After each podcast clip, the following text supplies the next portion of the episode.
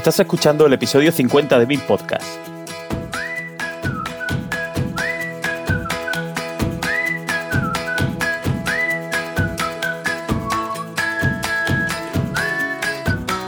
Hoy hablaremos de lo que todo el mundo habla en este arranque de verano, del Plan BIM aprobado en el Consejo de Ministros el pasado 27 de junio.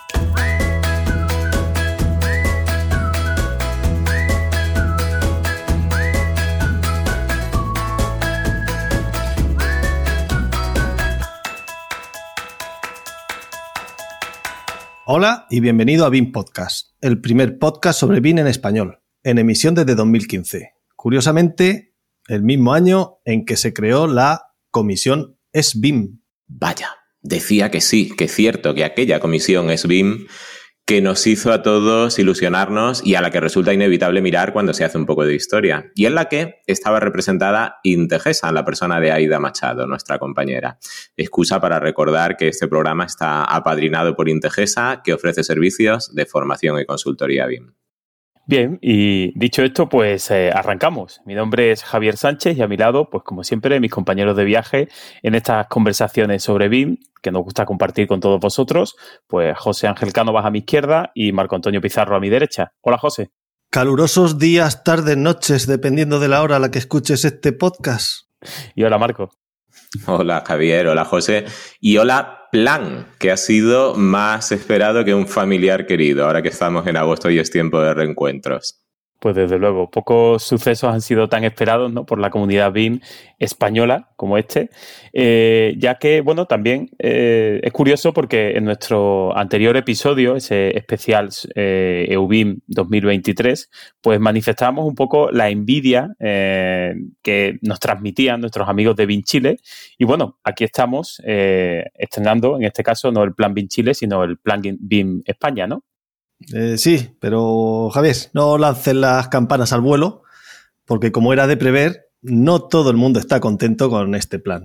No obstante, antes de empezar a despellejarlo, vamos a dar entrada a alguien que sepa de esto y que las iniciales de sus apellidos podrían corresponder con buena y bonita. Marco, presenta. Venga, un placer. Además, un doble placer porque, amén de saber mucho y contarlo muy bien, se trata de una persona encantadora y divertida, aparte de lo que dicen esas veces. Y todo ello a pesar o por ser arquitecta. No me complico, me encanta el acerca de que tiene en LinkedIn, así que directamente extraigo un párrafo. Dice, con una carrera orientada a la gestión, ha trabajado en diferentes sectores durante más de 20 años, pero siempre utilizando el lenguaje de las infraestructuras como vehículo de transmisión. Le gusta trabajar de forma colaborativa y trata de no perder nunca la visión de conjunto. Siempre busca la creatividad que cree no tiene relación con el arte, al menos no solo, sino con la capacidad de resolver problemas a través de un camino abierto y libre. Es coordinadora de grupo en ISDEFE y además de eso coquetea con la docencia y la consultoría. María Benítez Balseiro, bienvenida a BIM Podcast. Muchas gracias, que me voy a poner colorado. Tantas cosas bonitas que me dices. Nada, todo merecidísimo. Pues aquí hablar de BIM con vosotros, del plan BIM. Eso, eso, tal cual. Pues sí, vamos a hablar de, ese plan BIM, pero antes, ¿te parece si nos cuentas un poquito primero qué es eso de ISTEFE? que no, sabe uno a qué suena, y por qué una arquitecta como tú se siente atraída por ese mundo de la, de la gestión. Bueno, pues son dos preguntas diferentes y además ocurren en el orden inverso. Vale. Yo empiezo bueno, desde muy joven siempre me gustó trabajar, a mí nunca me gustó depender de nadie, entonces yo en segundo de COU, porque COU me moló y decidí hacerlo dos veces, entonces en segundo de COU ya empecé a dar clases de dibujo y matemáticas en una academia, porque sí, no repetí por el dibujo ni por las matemáticas, con lo cual mm, ya daba clases de eso. Em, y luego en la carrera pues estuve de profesora mucho tiempo y me salió oportunidad de trabajar eh, en una editorial maquetando. Y entonces mm, dije, anda, pues esto también es muy divertido, en paralelo hacia la carrera, ¿no? A raíz de eso me salió una oportunidad de trabajar en el Consejo Superior de los Colegios de Arquitectos para editar un libro. A los seis meses de entrar en el Consejo para editar un libro, eh, cambió el presidente y me pusieron a hacer otra cosa, porque total, pues ya que estaba allí, y entonces tú qué sabes hacer niña y yo pues sé hacer de todo y entonces tú, pues, pues como hablas idiomas, mm, te vas a dedicar a organizar eventos internacionales. Y dije, pues, pues vale, a todo esto acabando la carrera, ¿no? O sea, en paralelo a, hacer la carrera. Entonces, cuando ya mm, me decidí a acabar la carrera del todo, estuve como tres años en el consejo procrastinando para no hacer el proyecto fin de carrera. Pues ya cuando entregué el proyecto fin de carrera dije, joder, voy a trabajar en un estudio, ¿no? Porque esto de estudiar arquitectura y no hacer arquitectura es un poco raro. Me puse a trabajar en un estudio y dije, mm, pues era esto. Ah, fenomenal, ¿vale? Pues no era lo que yo quería. ¿Y ahora qué hago? Entonces, bueno, pues empecé a explorar otras opciones, ¿no? Que, o sea, porque es verdad que a mí la arquitectura me apasiona, ¿eh? me encanta, o sea, y me encanta y yo estoy suscrita a todas las revistas y estoy al día de lo que hacen los arquitectos y, o sea, que me gusta mucho, pero, pero bueno, que yo no soy brillante en eso, no soy la próxima Zaha Hadid. Eh, entonces, como no lo soy, pues me veía mejor en otros, en otras, más fuerte en otras cosas, ¿no? Se me daba bastante bien llegar a un sitio que está muy desordenado y organizarlo todo y ponerlo en marcha, ¿no? Entonces dije, bueno, pues tengo que enfocarme un poco más a eso. Me surgió la oportunidad entonces de trabajar en ISDEFE, por eso digo que el orden es casi al revés. ISDEFE es una empresa del sector público, eh, eh, legalmente se llama un medio propio, ¿vale? Medio propio, sociedad eh, personificada, no sé qué. Bueno, el nombre es un poco sofisticado. Al final lo que significa es que somos una empresa privada, pero nuestro dueño es el Estado. O sea, mi relación es una relación como la de cualquier persona con su empresa, es un contrato normal, sometido al derecho mm, laboral de todos los demás en el convenio de oficinas y despachos o en el de ingenierías y, no tenemos nada, o sea, yo no soy funcionaria ni nada, pero como la empresa pertenece al Estado, solo puede trabajar para el Estado, porque el Estado no se puede lucrar de terceros. Entonces solo puede trabajar para el Estado o para otros niveles de administración. Podemos trabajar para la OTAN, para la ONU, eh, para ONGs, para organismos internacionales, como, como así he hecho yo además. He tenido la oportunidad en ISDEF de trabajar para Naciones Unidas, de trabajar para la NASA, bueno, de hacer cosas muy guays, la verdad.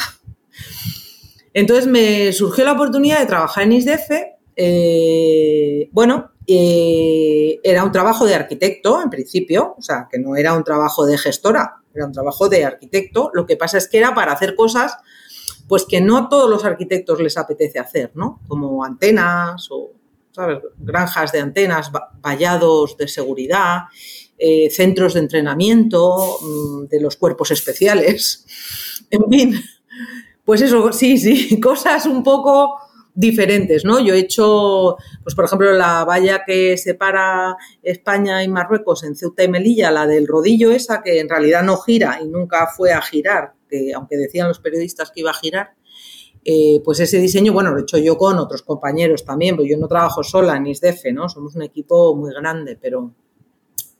Entonces empecé haciendo proyectos de ese tipo, trabajé para Naciones Unidas, trabajé para NASA, hice unas antenas para la NASA en Robledo de Chabela de 23 metros de diámetro eh, de cimentación, las antenas son de 34 y la cimentación son 23 metros de diámetro por 6 metros de alto y en el interior está todo el equipamiento de la antena. Y la antena es la que sirve para comunicarse con el espacio profundo, es decir, con todos los satélites que están más allá de la Luna, pues con eh, todos los que están haciendo exploración espacial, ¿no? Pues cosas de ese tipo hacéis de fe, ¿no? Eh, dentro de eso, yo empecé ejerciendo de arquitecto como todos mis compañeros y bueno, pues yo sí tuve la oportunidad de, dedicarme a la gestión, aunque todavía combino, o sea, yo todavía hago proyectos. Lo que pasa es que mayoritariamente dirijo a gente que hace proyectos, pero algunos proyectos los sigo haciendo yo, ¿no?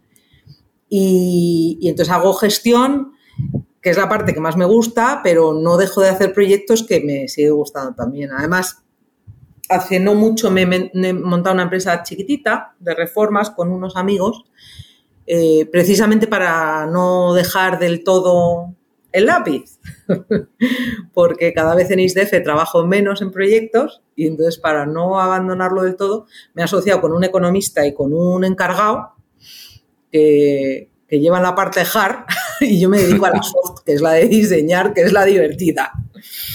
Entonces, bueno, pues eso, eso es lo que es ISDEF y eso es lo que es una empresa que trabaja básicamente para defensa interior y hacemos cosas pues muy chulas, ¿no? Porque tienen que ver con la seguridad. Yo me enorgullezco bastante, por ejemplo, de haber diseñado el centro de entrenamiento del Grupo de Acción Rápida de la Guardia Civil, que tienen un centro de entrenamiento muy chulo en Logroño, que es como la Warner de los guardias civiles.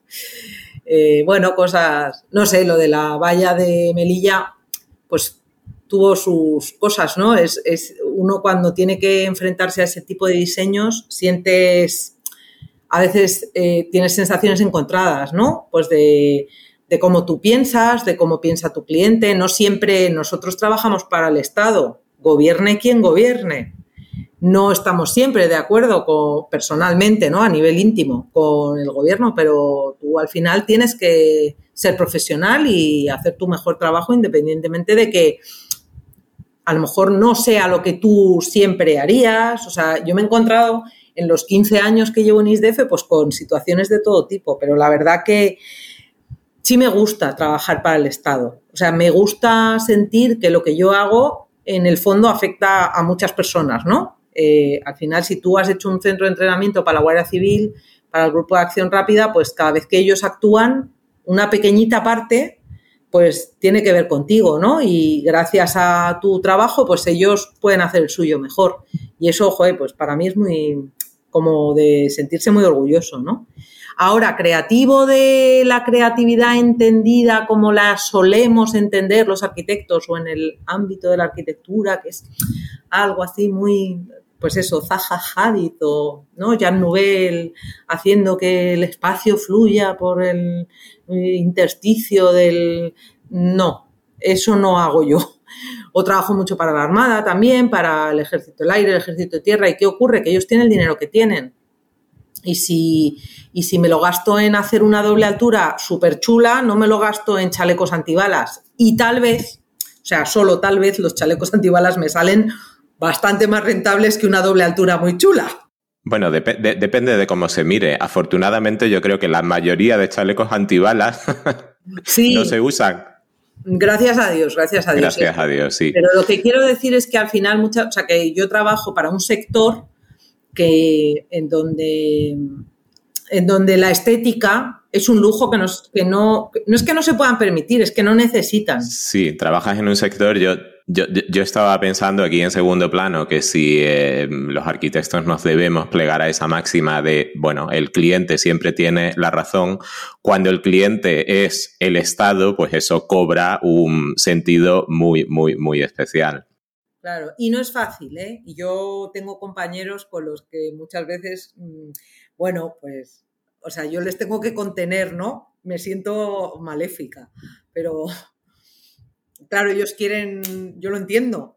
Yo también soy arquitecto y también estudié en la Escuela de Madrid, que o sea, no se puede salir bien de la cabeza cuando estudias en la ETSAM, ¿sabes? Esto es una máxima que conocemos todos. Entonces, pero, pero aún así, pues yo me pongo mucho en el lugar del cliente, ¿no? De ahí yo creo que, que realmente el tema de que a mí se me haya ido mucho la carrera hacia la gestión es justamente porque empatizo mucho con el cliente.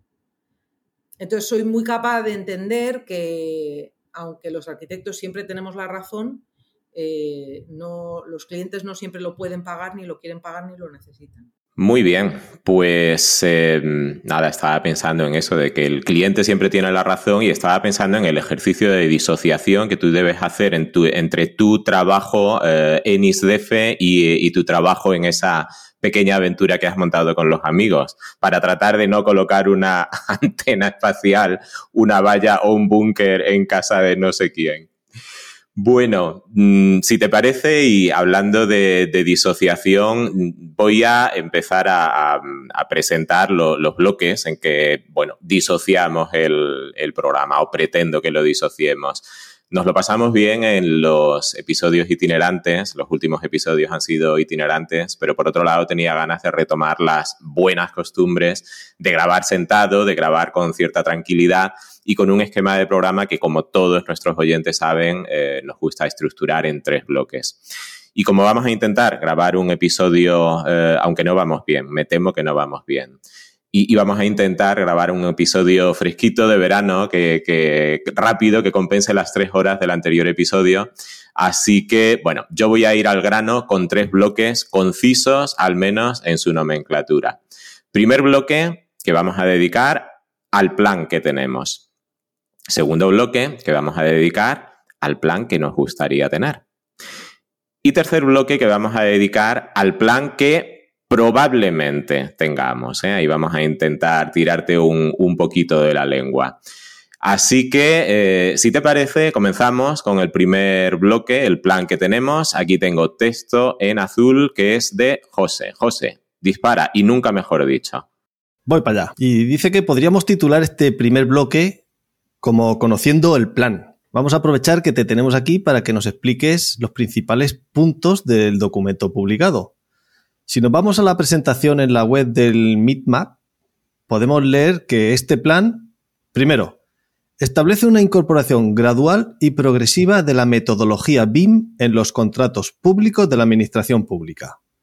Segundo, fija los umbrales económicos a partir de los cuales será aplicable. Y tercero, establece un calendario progresivo que va de 2024 a 2030 ¿Me dejo algo importante? ¿Qué añadirías tú a este listado? Yo añadiría que crea un marco de trabajo. Me parece bastante relevante. Que, o sea, no solo establece eh, una, una implantación progresiva del BIM, sino que define qué es exactamente cada nivel. O sea, define unos niveles y explica en qué consisten. Luego podemos entrar a discutir de los niveles en sí, de si estáis de acuerdo, de si no, podemos desgranarlos un poco, podemos hacer lo que queráis, ¿no? Pero para mí es súper importante que, no se dice se va a implantar. A ver, en, la anterior oportunidad habéis hablado antes de la comisión SBIM y yo quería aprovechar para hacer un repaso muy rápido, ¿no? Histórico. La comisión SBIM hizo un trabajo estupendo, probablemente nació en un momento que ni el sector ni la administración estaban preparados, creo. Es, una, opinión, todo es opinable. Eh, y yo creo que mm, se hizo un trabajo ímprobo, pero se hizo un trabajo con personal que no se le eh, reconoció debidamente, yo creo, porque era mucha gente del sector privado que estaba haciendo ese trabajo por amor al BIM, que no al arte. Eh, y, bueno, mm, yo creo que también tenía un problema esa comisión y era que eran grupos de trabajo creados a base de voluntades, ¿no? Eh, la diferencia con lo que tenemos ahora es que ahora no es un grupo de trabajo creado mm, con voluntades, es una comisión interministerial creada por Real Decreto y que ha contado con algunas personas externas o pseudo externas a la administración como colaboradores. Pero eh, yo, digamos que el trabajo que dedico a la comisión eh, eh, es, un trabajo que hago de alguna manera en nombre de mi empresa, es decir, no es un trabajo, o sea, es un trabajo que mi empresa le entrega a la comisión, ¿no? Como se lo entregan otros ministerios. Es decir, entonces, al final no es un trabajo no pagado, independientemente de que yo cobre personalmente por ese trabajo concreto, ¿no? Yo cobro por trabajar. Y parte de mi trabajo, pues es participar en las acciones eh, que la administración me pide que participe, ya está, ¿no? Creo que en ese sentido el enfoque es muy diferente. Otra cosa que me gustaría decir también es que me gusta que vosotros no habéis dicho Plan BIM España, es que mucha gente dice, no, el plan BIM España es que no es como el plan BIM Chile, no, es que no es el plan BIM España. Es que es el plan BIM para la incorporación en la administración. O sea, no es el plan BIM España, no es, no es para el país, es para el sector público. Que no significa que no haya intencionalidad de que esto acabe salpicando todo, ¿no? Pero no es el plan BIM España, no es como el plan BIM Chile. No se trata de darle un marco al sector privado. En este caso, ¿no? Estáis muy callados. estamos escuchando, estamos escuchando. Y aprendiendo. Atentamente. No, pues sí, sí, me, me parece bien. Eh, precisamente estaba comentando con José en, el chat, digo, oye, el tema de la nomenclatura y de a dónde afecta, eso lo vamos a ver en el, en el segundo de los bloques, ¿no? En lo del plan que nos gustaría tener, pues precisamente eh, íbamos a incidir en ese tema de la nomenclatura y que la nomenclatura, pues como bien dice, tiene un sentido hacia... Eh, o sea, el porqué de la nomenclatura es hacia dónde está orientado ahora mismo inicialmente este, este plan, ¿no? Eh, bueno, y también, pues, eh, aunque posteriormente también haremos dentro de esta parte un poco de crítica de la, de la publicación, ¿no? Como tú dices, distinguir lo que es el plan y lo que algunos querrían que fuese ese, ese plan, ¿no? Pues yo creo que lo mejor que podemos hacer es primero aclarar eso, ¿no? ¿Qué, qué es el plan, ¿no? Tenemos un plan pues cuyo objetivo principal, que además aparece en las primeras páginas, así en grande, eh, aparece después de la introducción, en el segundo punto aparece eficiencia del gasto público e innovación en el sector de la, de la construcción, ¿no? Y pues para eh, conseguir ese objetivo de la eficiencia del gasto público, pues eh, contempla que esta metodología sea adoptada o sea aplicada eh, en la AGE, ¿no? En la Administración General del Estado, ¿no? Entonces, lo primero, yo creo que el tema del plan, y enlazando con lo que tú decías, ¿a quién afecta? Y, por supuesto, sobre todo también, ¿a quién no afecta este plan? O sea, ¿a quién está dirigido? Vale, vamos a ver. Eh, está dirigido a la AGE, ¿vale? La Administración General del Estado es, eh, para que nos entendamos, aunque es mucho más que eso, los ministerios, ¿vale? Los ministerios y las empresas públicas nacionales, no las empresas públicas, por ejemplo, de promoción del suelo, locales, de autonomías, etcétera. Esto tiene varios sentidos, ¿vale? Eh, mm, yo personalmente creo que habría intentado que se, se, obligara también a las comunidades autónomas, ¿vale? Pero yo entiendo, y aquí saco mi parte empática, digamos, ¿no? Que al final eh, hay, muchos temas políticos, ¿no? Entonces, al final, eh, cada entidad, cada nivel de, la organización, o sea, el Estado tiene tres niveles de organización, cuatro niveles de organización, ¿no? O sea, el Estado tiene el poder legislativo, el poder ejecutivo y, y el poder judicial, ¿no? Y dentro del poder ejecutivo están la Administración General del Estado, las administraciones autonómicas, las provinciales y las locales. Cada uno tiene su cuota de poder y su capacidad de, legislación y regulación. Entonces, senso estricto, es muy difícil que el Estado regule cómo licita un ayuntamiento. O sea, sí, a través de la ley de contratos, por ejemplo, o sea, a través del poder legislativo y del judicial, ¿no? Pero el poder ejecutivo, solo Administración General del Estado, que es quien ha actuado en este caso, no tiene competencias para eh, organizar cosas por debajo de su propio nivel, ¿no? O sea, más que por debajo, en paralelo, realmente, porque no es por debajo, ¿no? O sea, son hasta elecciones independientes, las autonómicas y las nacionales, o sea, ni siquiera lo votamos en el, mismo acto, ¿no? O con la misma papeleta. Aunque, aunque fuera el mismo día, sería en distinta urna, ¿no? Sería con un sobre de distinto color.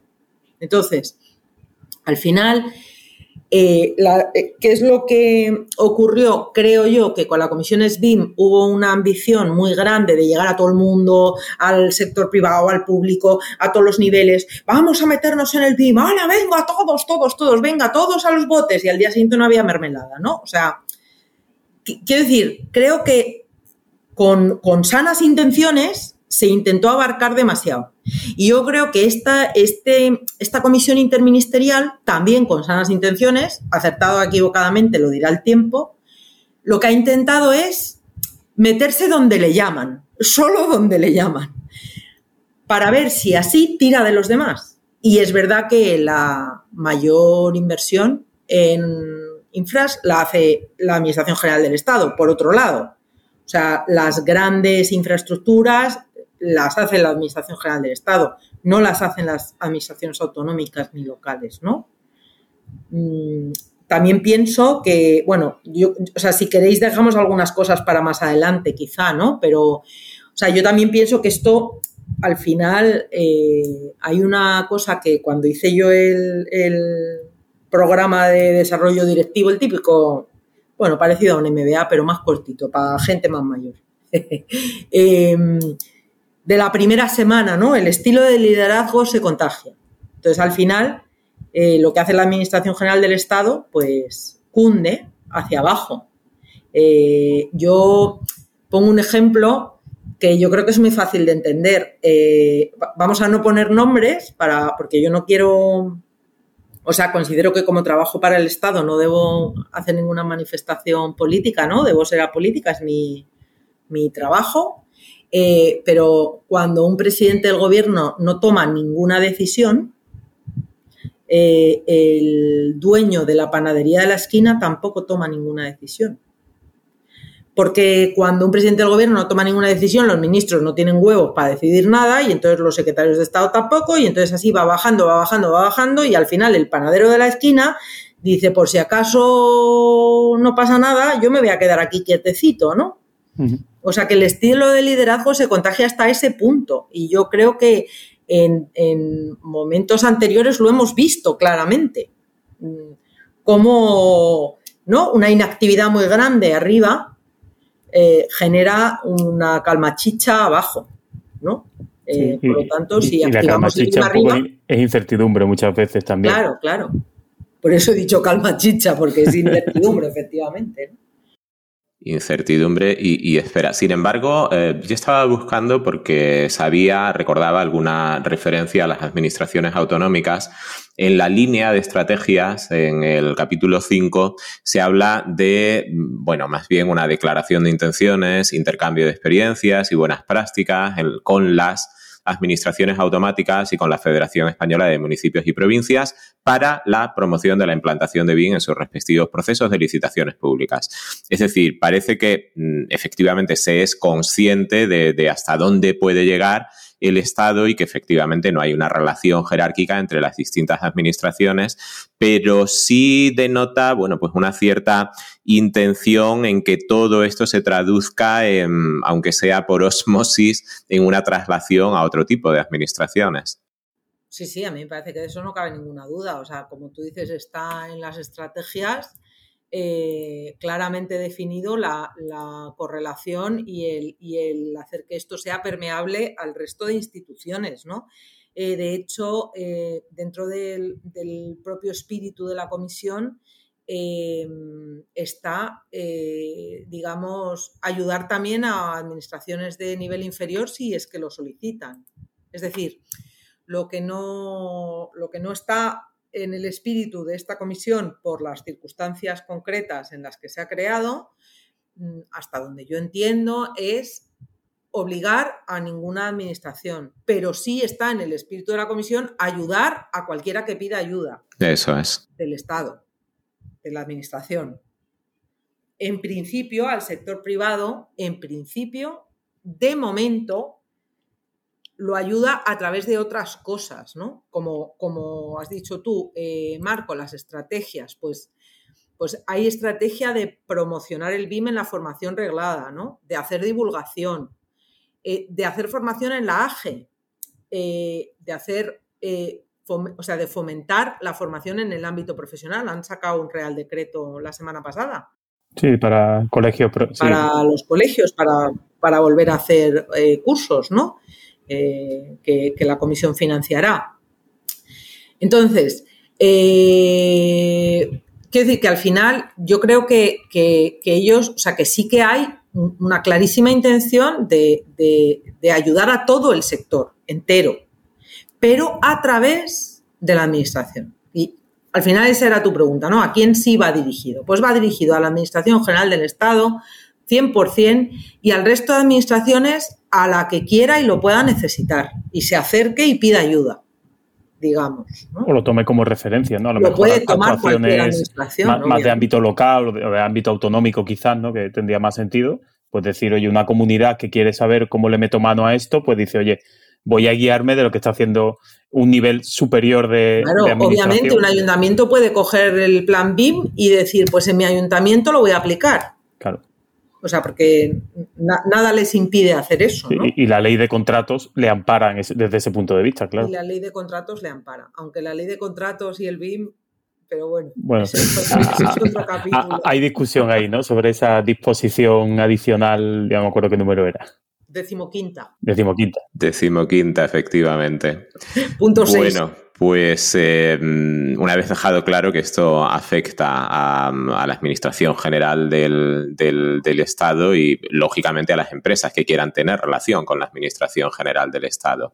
Volvemos a, volvemos a los ministerios, volvemos a, a las empresas públicas nacionales y eh, centrándonos en ellas, yo reconozco que me encanta la redacción del capítulo 3 y en concreto el epígrafe 3.1 en que se enumeran las debilidades, entendidas como principales dificultades a las que se enfrenta la administración y ahí se cita la experiencia escasa y de baja madurez, la insuficiente capacitación, eh, la ausencia de un enfoque común, la resistencia al cambio, etcétera. Me parece muy de agradecer que la Administración se sincere y confiese la grandeza del esfuerzo que tiene por delante. Tenemos un calendario eh, que va de 2024, el año que viene, a 2030. Tú que mm, conoces, sin ser funcionaria, conoces muy bien la Administración. ¿Hasta qué punto eres optimista y confías en este calendario? Vamos a ver, yo creo que hay bueno, no sé el número de ministerios, muchos ministerios. Eh, eh, la administración es muy grande. Yo soy bastante optimista en conjunto, ¿vale? Eh, estoy segura de que habrá administraciones que se resistirán más que otras y que serán más difíciles que otras por causas diversas, ¿no? para las que yo suelo trabajar en concreto eh, bueno, tienen sus reticencias, ¿no? Por temas de seguridad, sobre todo, ¿no? De seguridad de la información, de seguridad del dato. Todo eso es eh, soluble, pero hay que resolverlo, ¿no? Entonces, eh, yo creo que hay administraciones que hasta que determinadas cosas no estén claras, no van a ir con mucha prudencia y otras administraciones que, entre comillas, no tienen nada que perder, van a ir como las locas y se van a tirar a la piscina. La gente está bastante entusiasmada. Ha habido unas, esa es mi impresión, ¿eh? en la administración. Ha habido unas jornadas de difusión que podéis verlas publicadas en la página web del, de del CEBIN, que se ha invitado a los eh, responsables de los distintos ministerios de los temas de infraestructuras y se les ha ido contando, ¿no? Lo que es el BIM, cómo se ha hecho la guía, este tema de los cuatro pilares, que es en los que se basa todo el tiempo, ¿no? El, plan y toda la documentación que está alrededor del plan, ¿no? Se basa todo el tiempo en los cuatro pilares que, definen, ¿no? Estrategias, procesos, soporte tecnológico y personas. Y personas. Entonces, esa, eso se le ha explicado a los funcionarios que, están trabajando cada día con infraestructuras. Ha habido unas jornadas en el CTDEX, que es un... Eh, está, es un centro, ah, no me sale ahora el nombre, es un centro de, el centro de estudios. Centro de Estudios y Experimentación de Obras Públicas, el CEDEX. Hacen temas de materiales y de, o sea, son los que eh, hacen estudios sobre el hormigón, sobre todas, sobre cementos, sobre tal, bueno, son un organismo oficial, ¿vale? Tienen un, un, organismo del MITMA. Del MITMA, tienen una muy bonita sede en el Retiro eh, y, nada, pues ahí, ahí anda, han hecho unas jornadas. El MITMA además es un ministerio que es muy grande yo creo que bueno, se, ha, aprovechado mucho ¿no? la, inercia del propio ministerio para trabajar en este plan. Han participado todas las empresas del grupo MITMA, ¿no? Renfe, Adif, eh, AENA. Es que, claro, son muchísimos, ¿no? Y muy grandes puertos del Estado, el IGN. Es que todas esas entidades son del MITMA, ¿no? Y al final eso, pues oye, eh, Dirección General de Carreteras.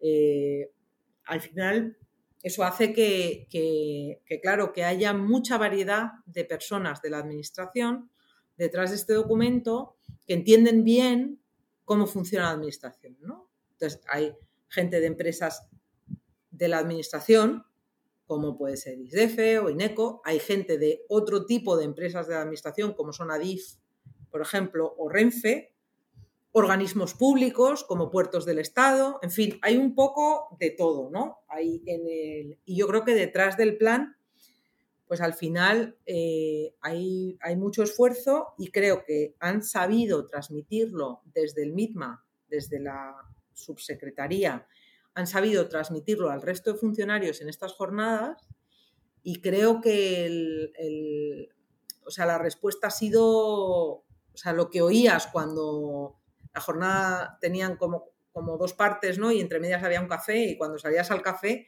eh, y oías los comentarios de los funcionarios que no han participado, que no saben nada, que no tienen nada que ver.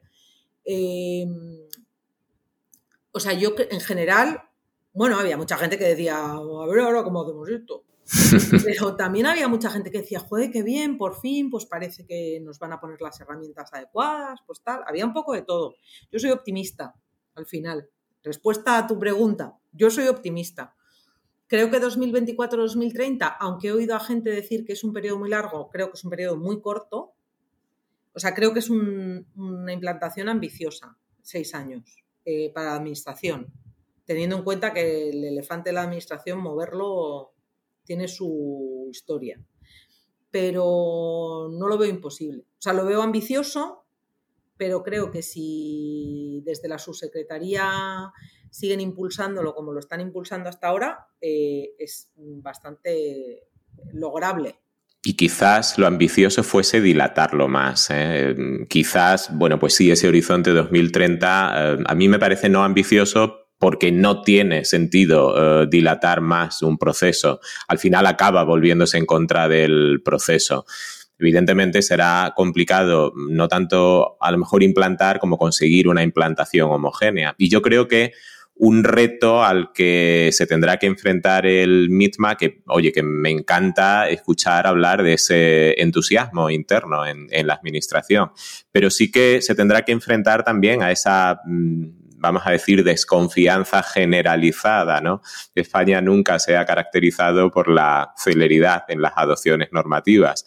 Em, así que, bueno, mm, me alegra muchísimo escuchar eh, de ese entusiasmo interno y eh, hay que conseguir, hay que conseguir que traspase las fronteras de la propia administración. Claro, yo, o sea, yo creo que al final ese es el objetivo de la comisión, ¿eh? Traspasar sus propias fronteras. Efectivamente, sí. Lo que pasa es que a través de la herramienta que ellos sí manejan, sobre la que ellos sí tienen control, digamos, ¿no? Al final eh, ellos sobre las administraciones locales, pues su control es relativo, pero sobre la administración general su control es sencillo. Aparte que dentro de la administración son de los ministerios que más invierten. Por tanto, solo con que se lo tomara en serio el MITMA, el calado en el global de la administración ya sería gigante. Sí, y, por eso ha estado muy bien la puntualización anterior, es decir, que esto afecta a quien afecta, afecta a la Administración General del Estado y a las empresas que tengan relación con ella. Em, el hecho de que en España tengamos una administración, me refiero ahora, ahora a la administración de forma global, pues muy mm, sobredimensionada y sectorizada en relación con otros países, ha puesto a veces especialmente complicado el, calado de ciertas normativas o ciertos marcos normativos. Pero hay que entender que aquí estamos hablando de una administración. Claro, es que yo creo que ahí, o sea, yo creo que esto que se ha criticado mucho, ¿no? O sea, bueno, hemos estado acudiendo, como tú dices, es el tema del verano para los BIM eh, entonces, al final, hoy es oyes muchas cosas, ¿no? Cuando, cuando además has estado dentro, pues las, oyes de otra manera, porque... Madre mía, pero esto hasta que llegue a mi ayuntamiento, oye, que no, que, no estamos hablando de eso. Claro, eh, son, o sea, oyes cosas, ¿no? Y, yo creo que hay un poquito de confusión, pero, pero, pero yo creo que de verdad que, o sea, a mí me parece que el enfoque mm, ha sido un enfoque eh, bastante mm, adecuado, ¿vale? Yo, la persona que empezó esto eh, fue la eh, anterior jefa de gabinete del secretario, del subsecretario, que se llamaba, bueno, se llamaba y se sigue llamando, Belén Villar. y entonces ella a mí, cuando me convocó la primera vez, bueno, para proponerme formar parte de esto y tal, me dijo, queremos dar un paso atrás para ver en qué nos hemos equivocado y poder dar pasos para adelante. Y esto a mí fue lo que me hizo creer de verdad en este proyecto. Eh, luego la relevó Aida y Aida Joaquín y la verdad que, bueno, o sea, yo creo que eh, ella ha puesto como mucho interés ¿no? en que esto saliera adelante. Eh, o, sea, que, o sea, que otra persona a lo mejor también lo habría conseguido, no digo que no, porque tampoco puedes decir que solo, no, no, nadie somos tan indispensables, ¿no? Pero es verdad que, el entusiasmo que ha puesto este equipo en concreto, eh, yo creo que ha sido fundamental. Ahora, una vez que está arrancado, también creo que es difícil de frenar. Es decir, yo, yo hay una frase que digo a menudo, a la administración no hay quien la ponga en marcha, pero una vez que la pones en marcha no hay quien la pare. Entonces, para mí este plan BIM es poner en marcha la administración en, letras mayúsculas. Y esto va a arrastrar a todas las demás, seguro. Tardará más, tardará menos, unas querrán, otras no. Hombre, hay que decir, eh, ciudades como Barcelona, con Olga Meliz, que creo que la conocéis, ¿no? Al sí, claro. brutal. Oyente de BIM Podcast. La tenemos pendiente. El próximo BIM, eh, EUBIM la saltamos. Pues, pues, tenéis que hacer uno con ella, que es maravillosa. Eh, en Madrid, eh, ¿cómo se llama? Que no me sale el nombre y voy a quedar fatal. Porque claro, es que Olga y yo, como tenemos más relación, pero vamos, en Madrid también se está haciendo en la ciudad de Madrid un esfuerzo ímprobo, ¿no? Con el geoportal este, que es una pasada. O sea, Quiero decir, tenemos un montón de ciudades de España que ya están poniéndose las pilas en el tema del BIM. Tenemos comunidades autónomas como la valenciana, que ya tienen su implantación BIM paralela ¿no? a, la, del Estado. Esta es una cosa que también se ha intentado tener en cuenta eh, en, el grupo del plan BIM, ¿no? en, el, en el comité técnico, para que nadie tuviera que deshacer pasos que ya ha dado. Es decir, que también se ha intentado hacer un esfuerzo de coordinar lo que ya existe en la administración, digamos, extractar el mínimo común múltiplo de, todo lo que existe para que forme parte del plan global, ¿no? Eh, de manera que tampoco nadie se vea muy perjudicado, alguien que ya haya hecho un esfuerzo, ¿no? O ferrocarriles de Euskadi. Bueno, es que todos conocemos los, los casos de éxito, que tenemos unos cuantos, ¿eh? que esa es otra cosa que quiero reivindicar. Reivindico siempre que puedo y siempre que tengo un micro. Que, de verdad que miramos ahí el plan BIM Chile, UK, no sé qué, tal, aquí, oh, Francia, Francia, mm, Letonia, Letonia, ya, ya, ya, pero que, o sea, que de verdad que aquí no lo estamos haciendo tan mal. O sea, que si nos comparamos realmente con otros países, eh, no sé, mm, acercaros a cifras reales. O sea, el plan MIN Chile es espectacular, pero ¿cuál es la implantación real en Chile? Párate ahí. Paro. Que así voy a empezar yo el segundo bloque. Dale. Con lo el plan que nos gustaría tener. O dicho de otra forma, despellejando el plan. Que no hay otra cosa que nos guste más en España que criticar. El deporte nacional. No es el fútbol, es la crítica. Así que la primera en la frente. ¿Por qué no hemos hecho un plan BIN España como el plan BIN Chile y nos hemos quedado con un... espera que tome aire. Plan de incorporación de la metodología BIN en la contratación pública de la Administración General del Estado y sus organismos públicos y entidades de derecho público vinculados o dependientes. Que aunque tiene un nombre más largo, es menos que el Plan BIN Chile. ¿Por qué es eh. distinta la situación de España a la de Chile? Bueno, esto, también es un poco opinable, ¿no? Eh, ¿Tú qué crees? te la voy a devolver. ¿Tú qué crees? O sea, yo. Ya estamos, a lo gallego. Mi opinión y te la voy a dar. Pero, ¿tú qué crees? Ahí la has pillado. Yo, yo, no me he atrevido a preguntarle si se ha leído el guion y tú de alguna forma le estás preguntando si se ha leído el plan. Eh, y dos veces, porque hay dos documentos ahí, uno tiene 66 páginas y luego marco otro que me pasó de 28. Ese es el de fundamentos, ¿no? No, es una publicación que se... Anexo, viene como anexo. Sin, páginas en blanco, vaya. Ah, vale. Si le quitas las páginas en blanco y las portadas se quedan 28. Estamos de acuerdo, estamos de acuerdo. Eso yo ya en la maquetación no puedo entrar. Tengo que decir, eh, en defensa del maquetador o la maquetadora, que no sé quién es, eh, pero yo estoy en el comité técnico, entonces yo estoy en el contenido del texto, no en cómo se coloca después, ¿no? Em, eh, que se hizo un esfuerzo porque saliera en el último Consejo de Ministros. Entonces, a lo mejor la maquetación... Y, todos nos, nos, imaginamos por qué. No, o sea, quiero decir, a lo mejor la maquetación también hay que ser un poquito tolerantes y entender que, bueno, pues que sí, que podía haber estado mejor, sí, pero entonces a lo mejor no habría salido. Si nadie critica la maquetación, solo estamos comentando esto, es por qué, por qué no se ha hecho un plan BIM como este y por qué la situación es distinta. Y yo te digo la respuesta a lo que tú me decías, porque España no es Chile. Bueno, eso está claro, España no es Chile y Chile no es España tampoco, ¿eh?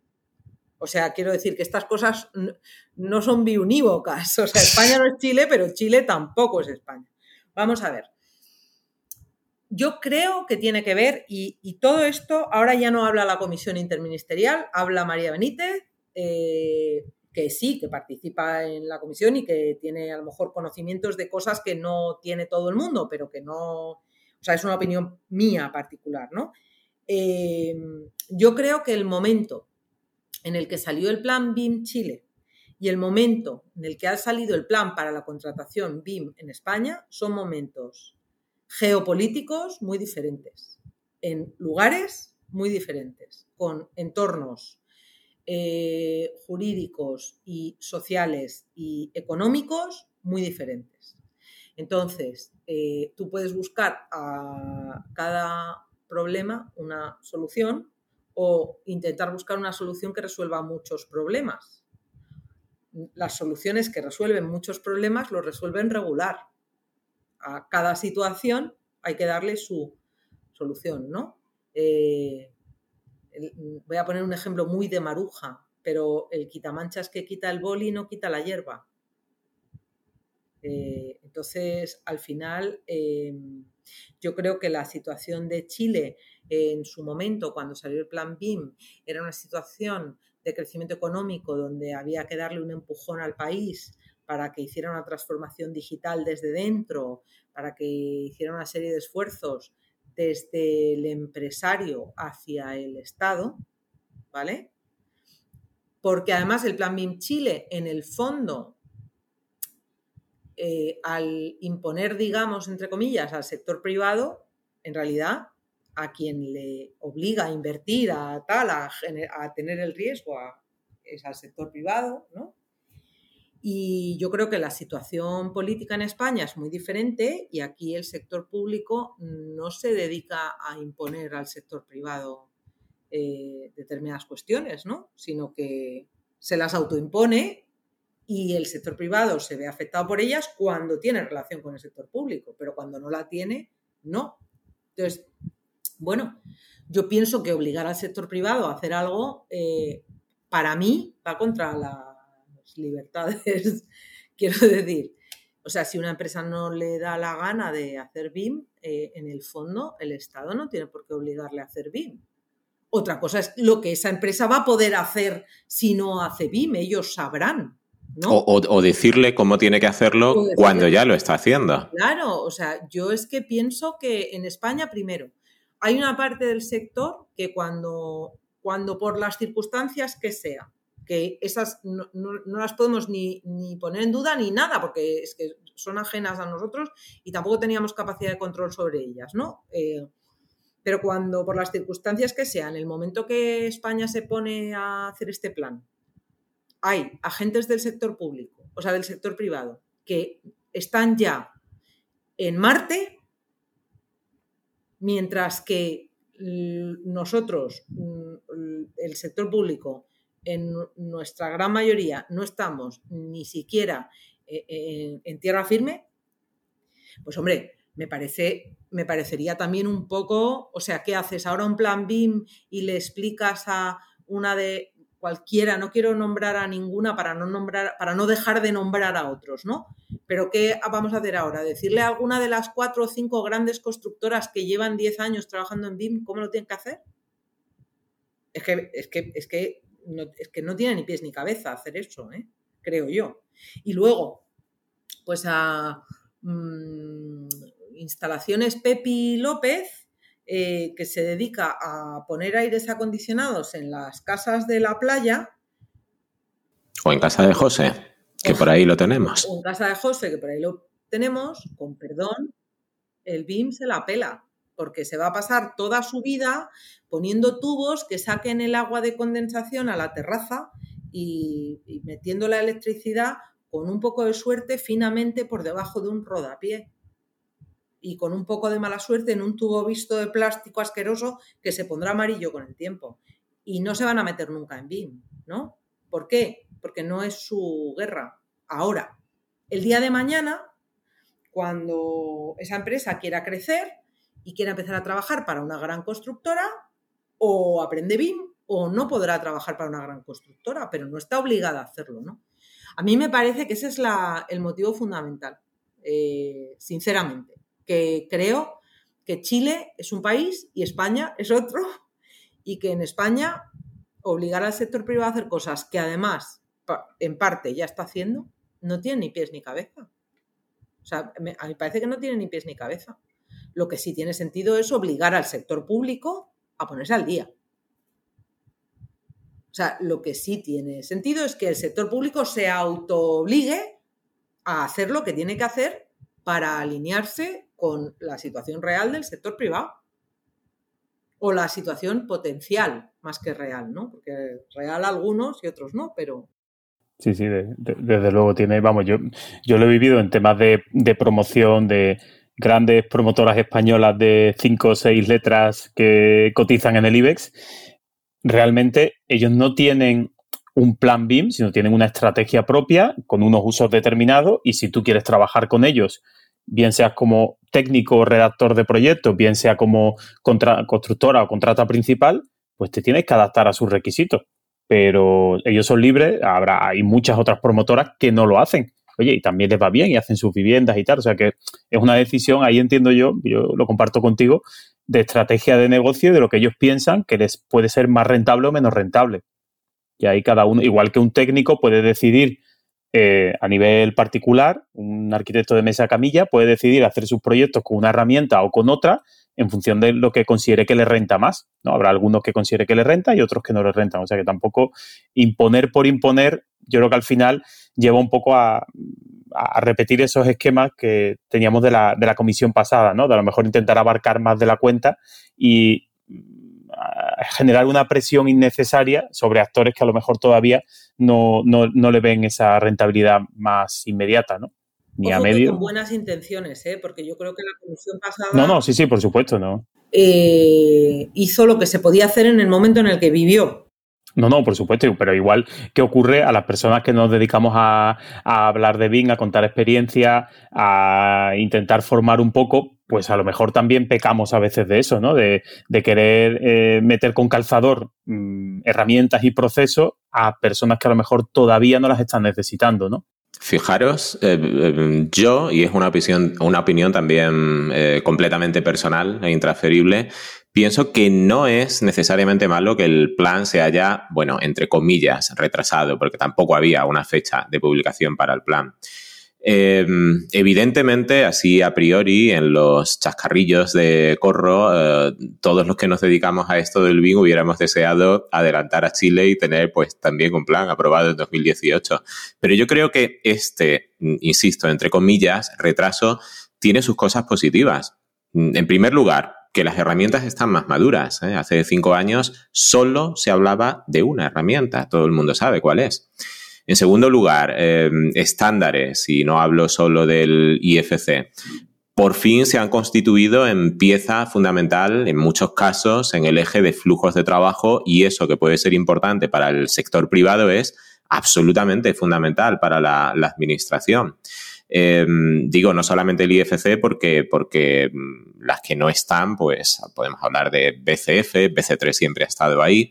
Poco a poco se van llevando mejor con todas las herramientas. Y por otro lado, también la pata esa de las personas. Los que nos dedicamos a esto también estamos más maduros en todos los sentidos. Quizás una excesiva heterogeneidad en el mercado, es decir, unos que saben mucho, que tienen mucha experiencia y otros que no la tienen, pues esa heterogeneidad no es necesariamente buena, pero los que mm, hemos decidido dedicarnos profesionalmente a esto de la formación y la consultoría, pues estamos en condiciones de reducir esa brecha, ¿eh? con lo cual, teniendo todo esto en cuenta, yo creo que no es necesariamente malo que este plan haya llegado en 2023 en lugar de hacerlo en 2018. Bueno, además a todos se nos han perdido dos años entre el 2018 y el 2023, ¿no? Sí, desde luego. No han sido cinco, sino han sido tres realmente. Bueno, pero que, también se han aprovechado para, estudiar, para prepararse para este momento. El, que lo ha aprovechado, lo ha aprovechado, pero lo que quiero decir es que al final, en términos económicos, tal, de. Sí, bueno, claro. por supuesto, mundial, de no sé qué o sea, pero es que a En términos macro, no. En términos micro, oye, pues hay quien ha aprovechado la coyuntura de estar encerrado en casa para, para, para... saltar a escena en este momento. Que yo creo que es el momento de. Lo ha hecho mucha gente, pero que lo que quiero decir es que, joder, ¿cuántas veces os ha pasado en el 2022 de decir, no, el año pasado eh, hice un proyecto de no sé qué, y vais al archivo y el proyecto es del 19? Sí, sí. sí, y estáis en el 22 y has dicho que lo hiciste el año pasado, porque es como que, bueno, pues que la circunstancia también ha sido la que ha sido, ¿no? Yo ya os digo que creo que el plan de Chile eh, o sea, está fenomenal, pero no es lo que necesita un país como España. O sea, y luego ya, o sea, a nivel personal, yo es que no estoy de acuerdo con que el Estado nos esté dando la manita todo el día, coño, que ya somos mayores. Es que igual que te vas de tu casa para vivir tu vida, pues cuando te vas del sistema educativo y pues ya tienes que empezar a buscarte la vida tú. O sea, no sé, o formas parte del Estado o, ya, pero lo que no puedes hacer es estar viviendo del Estado toda tu vida, ¿no? Entonces, bueno, pues a mí también el paternalismo este del que sea el Estado el que te... Pues hombre, creo que en determinado tipo de situaciones económicas, sociales, eh, pues tiene sentido, pero en otras no. Y bueno, pues quiero pensar que nosotros somos un país de la Unión Europea, somos un país de los viejos del mundo y hombre, quiero pensar que tenemos una edad ya como para autogestionarnos, ¿no? Que no necesitamos que nos vengan desde fuera a decir lo que tenemos que hacer. Imaginaros que ahora vosotros que tenéis mogollón de procedimientos, que tenéis todo procedimentado, que tenéis todo súper currado, que tenéis todo ya, porque ya lleváis muchos años. Ahora viene el Estado y os dice, no, pues ahora tenéis que cambiar toda la nomenclatura de vuestros sistemas informáticos, solo la nomenclatura, ¿eh? por entrar en algo facilito, y cambiar los nombres de todos vuestros archivos y carpetas relacionados con BIM. Vamos, os pegáis un tiro. No, y diríamos, ¿y usted quién es para, para decirme eso a mí? Eso aparte. Entonces. Yo, por lo que decías, por lo que decías del frigorista que arregla el aire o el electricista que va a meter el cable, el, mi caso particular, en el que alguno más se verá reflejado, yo estoy en una pequeña empresa de instaladores electricistas que y mi trabajo en particular es licitar, mm, dar presupuesto de la parte eléctrica y telecomunicaciones. Ya hay algún proyecto que me está viniendo en IFC, en Revit, y claro, a mí el Estado no me puede decir, fórmese usted para licitar esto. Yo a efectos de proyecto podría redactar un proyecto y defenderlo con Revit, con Cipe, con Presto, con distintas herramientas, pero no puedo rechazar perder una licitación por no saber sobre BIN. ¿Me entiendes? Claro, pero... Por ello sigo, por ahí por donde yo tengo que seguir, independientemente de que la administración diga A o B. Que como tú dijiste en el programa de BINRAS, eh, esto ha venido para quedarse. Lo que yo ya llevé adelantado eso que me tocará menos adaptarme. Claro, así es, pero tú estás diciendo es, o sea, dices, claro, tú tienes que formarte, claro, y ya además tienes esa ventaja, porque a ti te llegan los proyectos y te puedes presentar. O sea, es una, un, un factor de competencia, pero ¿os acordáis de cuando empezó la factura electrónica? No sé si habéis trabajado mucho o poco con la administración.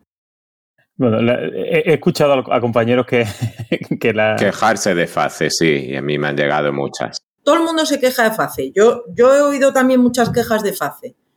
Pero ¿qué ha pasado? Que el que no se ha metido en FACE no ha podido trabajar para la administración, ya está, se acabó la vaina.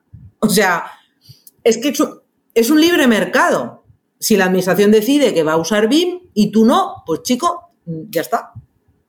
O sea, que la administración a ti no te obliga tampoco a usar IFC. La administración te dice, si usted quiere hablar conmigo, lo hace a través de FACE. Si usted quiere hablar conmigo, lo hace usando un IFC.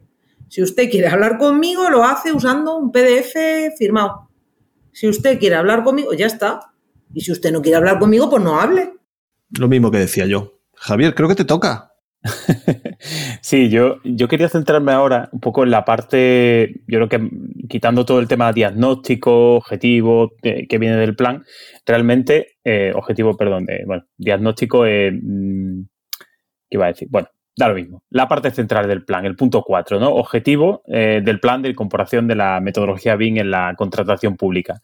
Este es un punto que es cierto que es extenso, o sea, estaba aquí con el PDF viendo y es como una quinta parte, más o menos, de la versión que yo tengo de 66 páginas, pues son como 12, 13 páginas, eh, en el que se van enumerando pues cuál es eh, el ámbito de aplicación, cuáles son los objetivos, cuál es la manera de incorporarlo, la, cómo pedir BIM los contratos públicos, ¿no? cuáles son las excepciones, los marcos presupuestarios, etcétera. Y bueno, quizás por hacer un poco de crítica, no sé si es que realmente, como tú creo que decías, no me acuerdo si era en el webinar del Vintur o, fue en otro episodio, pues realmente esto es un documento más generalista que va incluido en el BOE y realmente a esto lo acompañarán, imagino, pues documentos de desarrollo, bien sea eh, estándares o no sé cómo se llamarán en el ámbito jurídico, ¿no? Esos reglamentos de desarrollo que siempre eh, profundizan en esos temas, ¿no? Pero parece que a mí se me ha quedado o he echado en falta, que también creo que lo comentaba alguien en algún otro foro, eh, realmente dentro de estos apartados de, por ejemplo, el punto 4, ¿no? De forma de incorporar uh, BIM en los contratos, pues realmente se queda como un poco escueto, ¿no? Porque al fin y al cabo son como, como un par de párrafos que, bueno, pues hace referencia a la ley de contratos del sector público.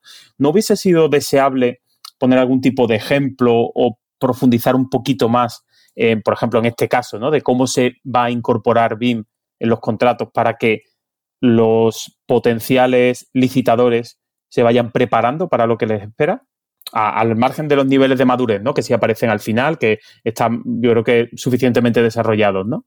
Pero quizás esa parte a lo mejor hay que, se podría haber hecho quizás a lo mejor algún tema de ejemplo práctico o algo así, ¿no? Bueno, en el propio, ahora creo que me adelanto un poco, pero en el propio documento, ¿vale? En el propio plan lo podéis leer en varios sitios, que el plan va a ir acompañado de dos documentos más. Uno que se llama guía para la contratación, bla, bla, bla, de esto tan largo, y otro que se llama estándar, ¿vale? Nosotros en el comité lo llamamos la guía y el estándar, así.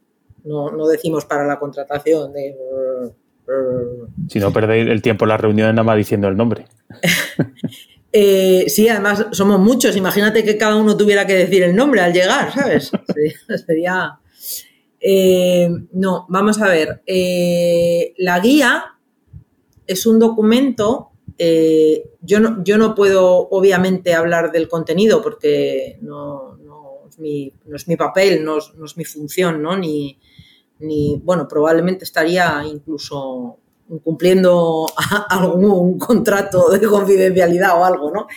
Eh, pero sí os puedo, yo creo que sí os puedo decir, eh, digamos, mm, la forma, ¿no? O sea, más que el contenido, pero al final la guía, pues es una especie de guía burros para hacer un pliego, ¿vale? Y ahí vienen muchos ejemplos. O sea, ahí viene un texto de, pues es, para pedir esto lo puedes pedir así, para pedir, mm, Usos BIM. Pues para pedir usos BIM puedes decir, si utilizará el uso BIM modelado, no sé qué, ¿no? Eh, esto eh, es la guía para introducir el BIM en los contratos. Entonces, eso, claro, en el momento que tú, licitador, ves el documento que yo, licitante, utilizo para pedirte BIM, tú ya tienes muchas pistas, porque ese documento va a ser público, ¿no? Entonces, al final, digamos que el, eh, el documento del que la administración va a sacar los requisitos BIM, en general, va a ser un documento público que todo el mundo va a poder ver. Eso ayuda a los licitadores, ¿no? Y luego el estándar, el estándar, bueno, yo es que a pesar de haber hecho un máster, de también ser profesora y de llevar unos cuantos años en el mundo este del BIM, que si somos los cuatro de siempre nos conocemos todos, yo todavía no sé muy bien la diferencia entre el BEP, el libro estilo, el, el OIR, el EIR, el, y, eso que lo explico, ¿eh? Lo explico en mis clases, pero el estándar viene a ser una especie de manual mmm, como... No quiero compararlo con ningún otro para que no se me enfaden los amigos, pero, o sea, el típico manual de qué son los usos eh, para qué sirve cada uno. De hecho, se han hecho una extrapolación de los usos de la Penn State, ¿no? que son los más aceptados a nivel internacional. Y se han adaptado un poco a la idiosincrasia española, se les ha puesto nombre en castellano y se han traducido. Me parece que en vez de 25 se quedaron en 22 o algo así, eso no estoy muy segura. Tampoco creo que sea lo relevante del documento en absoluto, ¿no? Eh, entonces, al final, pues vienen los usos, vienen, eh, yo qué sé, eh, a, ver, a ver, cosas que me acuerde yo de memoria, porque como estoy en modo vacaciones, pues yo qué sé, bueno, los objetivos, ¿no? Para alinear los objetivos con los usos. Vienen bastantes cuadros que ayudan al, licitante, ¿no? Al, al, a la administración en concreto a entender que tiene que primero decidir cuáles son sus objetivos y con esos objetivos seleccionar unos usos, ¿no? Y entonces hay bastantes relaciones entre usos y objetivos. Luego también habla de cosas como pues división de modelos, geolocalización, yo qué sé, o sea, todo los, típicos temas de un manual, ¿no? De un la, manual la chicha más técnica, ¿no? Que, no, que nos gusta. ¿Eh? La, la, parte más técnica que nos gusta. La parte más técnica, ¿no? claro, esa, esa viene ahora. O sea, quiero decir, yo no puedo hablar de fechas porque, pff, o sea, no, quiero decir que esa parte no va conmigo, ¿no? Pero, pero los documentos están pendiente de Lo dije el otro día en el BIM Tour, vamos, que son documentos que se están trabajando ya en la versión eh, V23.4. Esta sí que es la buena de verdad, la última, la última. O sea, quiero decir, eh, no, es broma, lo nombramos conforme a la ISO. La pregunta mía era, era un poco por eso, ¿no? Que a lo mejor se, se echaba en falta un documento menos o sea, desde la parte friki del BIM, ¿no? Un, un, documento menos generalista y un poco que entrara más a, a, pinchar hueso era precisamente el tema de uso. Claro, yo, yo, entiendo que el manual y la guía no van a boletín oficial del Estado. Claro, ya, ya, por eso lo entendí o sea, no, cuando no tú tienen, lo comentaste, no también lo pensé después. De, o, no, son más para ayudar, son herramientas para ayudar. Bueno, el, el, el código técnico va, va, en el, en el, sí, en el BOE. O sea, enterito. Y el código estructural, que es peor. También, peor, o sea, es cierto, es cierto. No, pero sí, entendía el espíritu, pero bueno, era un poco comentar que, que, tú, que eso, ¿cómo lo veías tú que, que, se hubiese incorporado un poco más de ese detalle? Vamos a ver, una de las discusiones que hemos tenido en el comité, que creo que puedo decir esto sin, que, sin, sin violar ninguna norma, es la longitud de los documentos. O sea, ha habido documentos que cuando han empezado, eh, por ejemplo, el propio plan, tenían 250 páginas. Madre mía. Y claro, mira, es que esto no se lo va a leer ni el tato. O sea, 250 páginas, el o tienes tres meses ¿no? de vacaciones o no te da tiempo a leértelas, ¿no? Porque además esto tampoco es una novela, que si no te enteras mucho de lo que ha pasado en la página anterior no pasa nada, que es que aquí serán 33 páginas, 28 o 42, pero todas tienen su chicha y hay que trabajarlas, ¿no?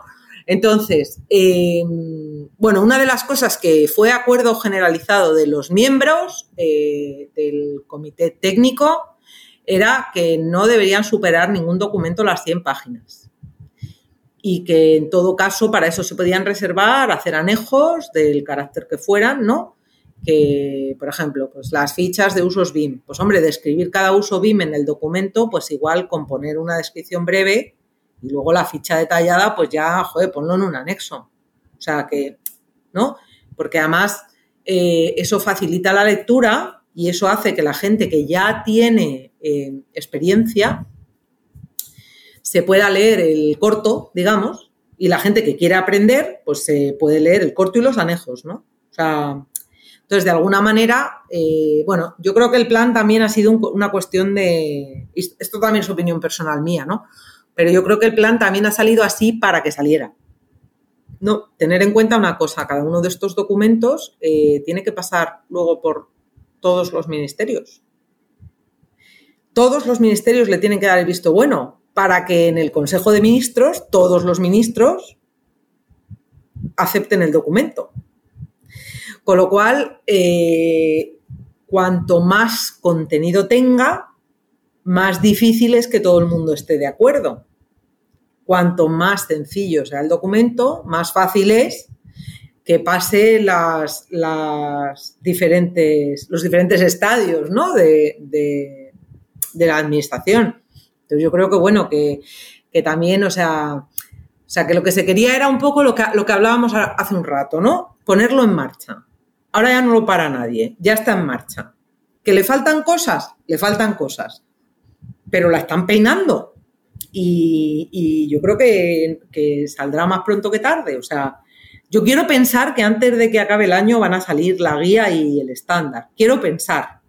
Eh, tampoco, como no está en mi mano, es más una voluntad o una creencia que, que una promesa. ¿eh? No, no, no, Tampoco tenemos ahora el, Consejo de Ministros como para ponerse a firmar este tipo de documentos. No, no, pero es que yo creo que este tipo de documentos ya forman más parte de la comisión. Claro, ya, vale, vale, perfecto. tenemos plan, claro.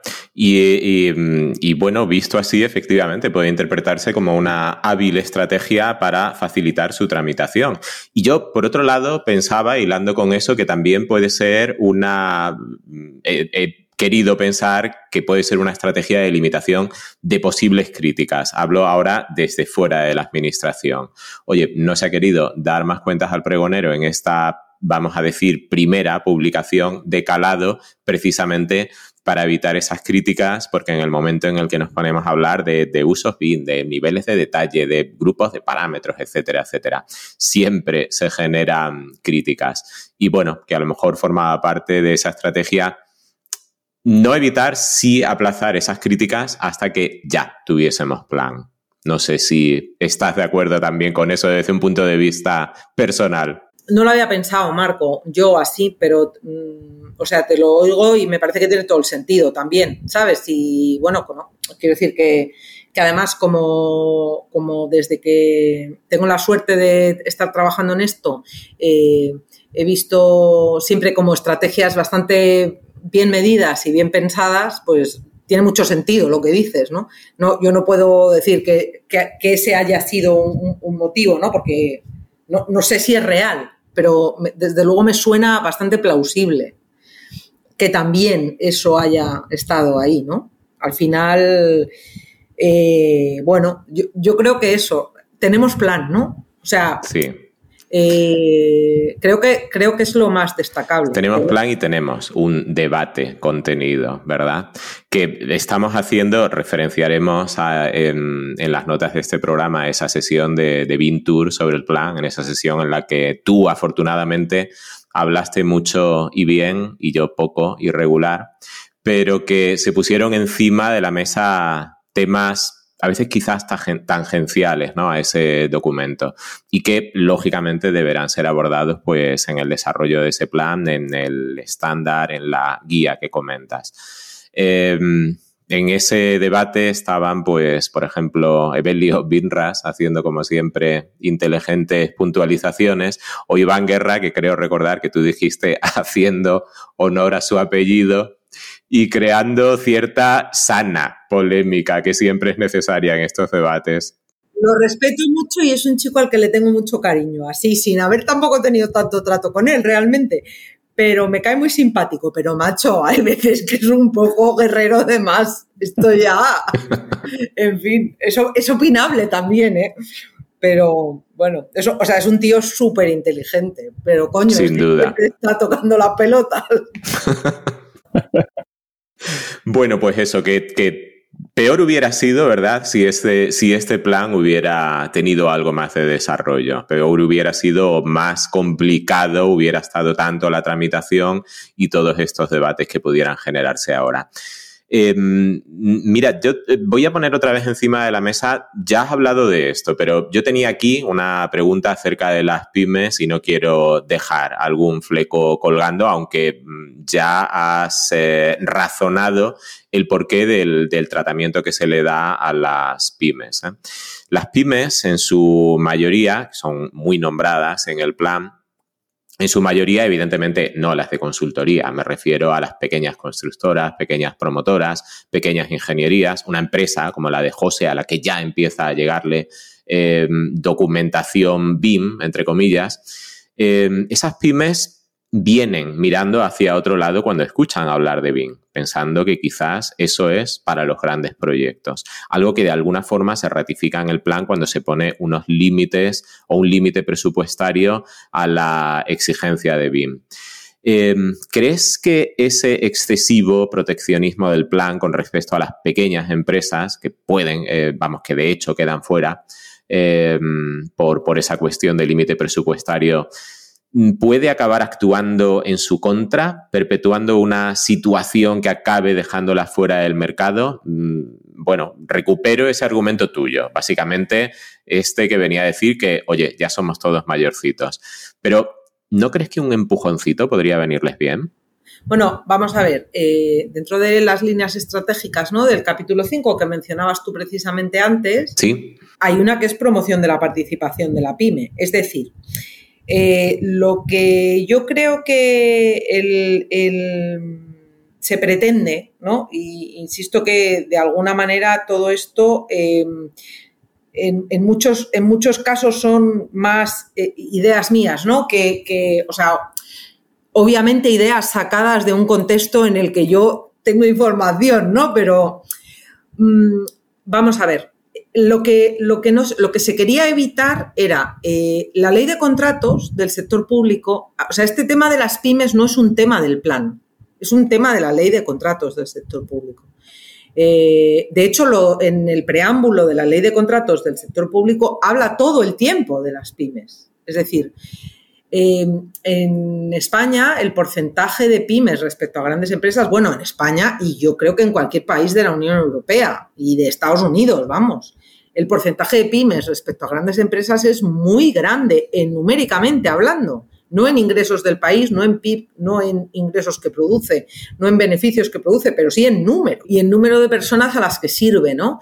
Entonces, eh, en, ese espíritu de que esa ley de contratos no se vea, digamos, desvirtuada, eh, se, quiere proteger a la pyme. Y efectivamente, si los protegemos demasiado, como nos pasa con los niños, ¿no? O con los padres, cuando les das todo hecho, pues, ¿no? Aquel niño que hasta los 15 años no habló, porque como estaba todo bien, ¿para qué iba a decir nada?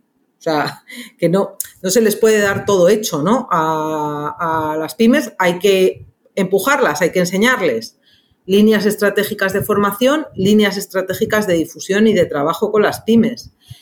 Efectivamente hay que ayudarlas, pero yo creo que no se van a quedar fuera. Yo creo que lo que se ha hecho ha sido poner los umbrales de tal manera que se les diga a las pymes que viene el lobo, que viene, que ahora ya viene. Entonces lo vas a ver, porque en la primera que tengas con una gran constructora, porque a todo esto, lo de que no afecta a las pymes, ojo, vamos, vamos a, ser un poco puntillosos. Claro que afecta a las pymes. ¿Qué pasa? Que la empresa de José no la subcontrata una de las grandes en una obra en su pueblo. Sí, sí, es el caso. Y el de las grandes está obligado porque el contrato es de más de 5 millones. Y como está obligado, se lo va a pedir a él. Entonces, ¿qué es lo que va a pasar? Que a las primeras, el contratista grande, O sea, al final aquí lo que yo creo que se busca o lo que se o a lo mejor no es lo que se busca, pero lo que yo creo que se puede conseguir es que sean las grandes precisamente las que ayuden a las pymes a entrar. Es decir, vale, en esta vez no me lo des en IFC porque tú no tienes la capacidad. Macho, ya pongo yo a alguien, pero vete poniendo las pilas, que a la próxima si no, no te contrato. Ayuden entonces como eufemismo, ¿no?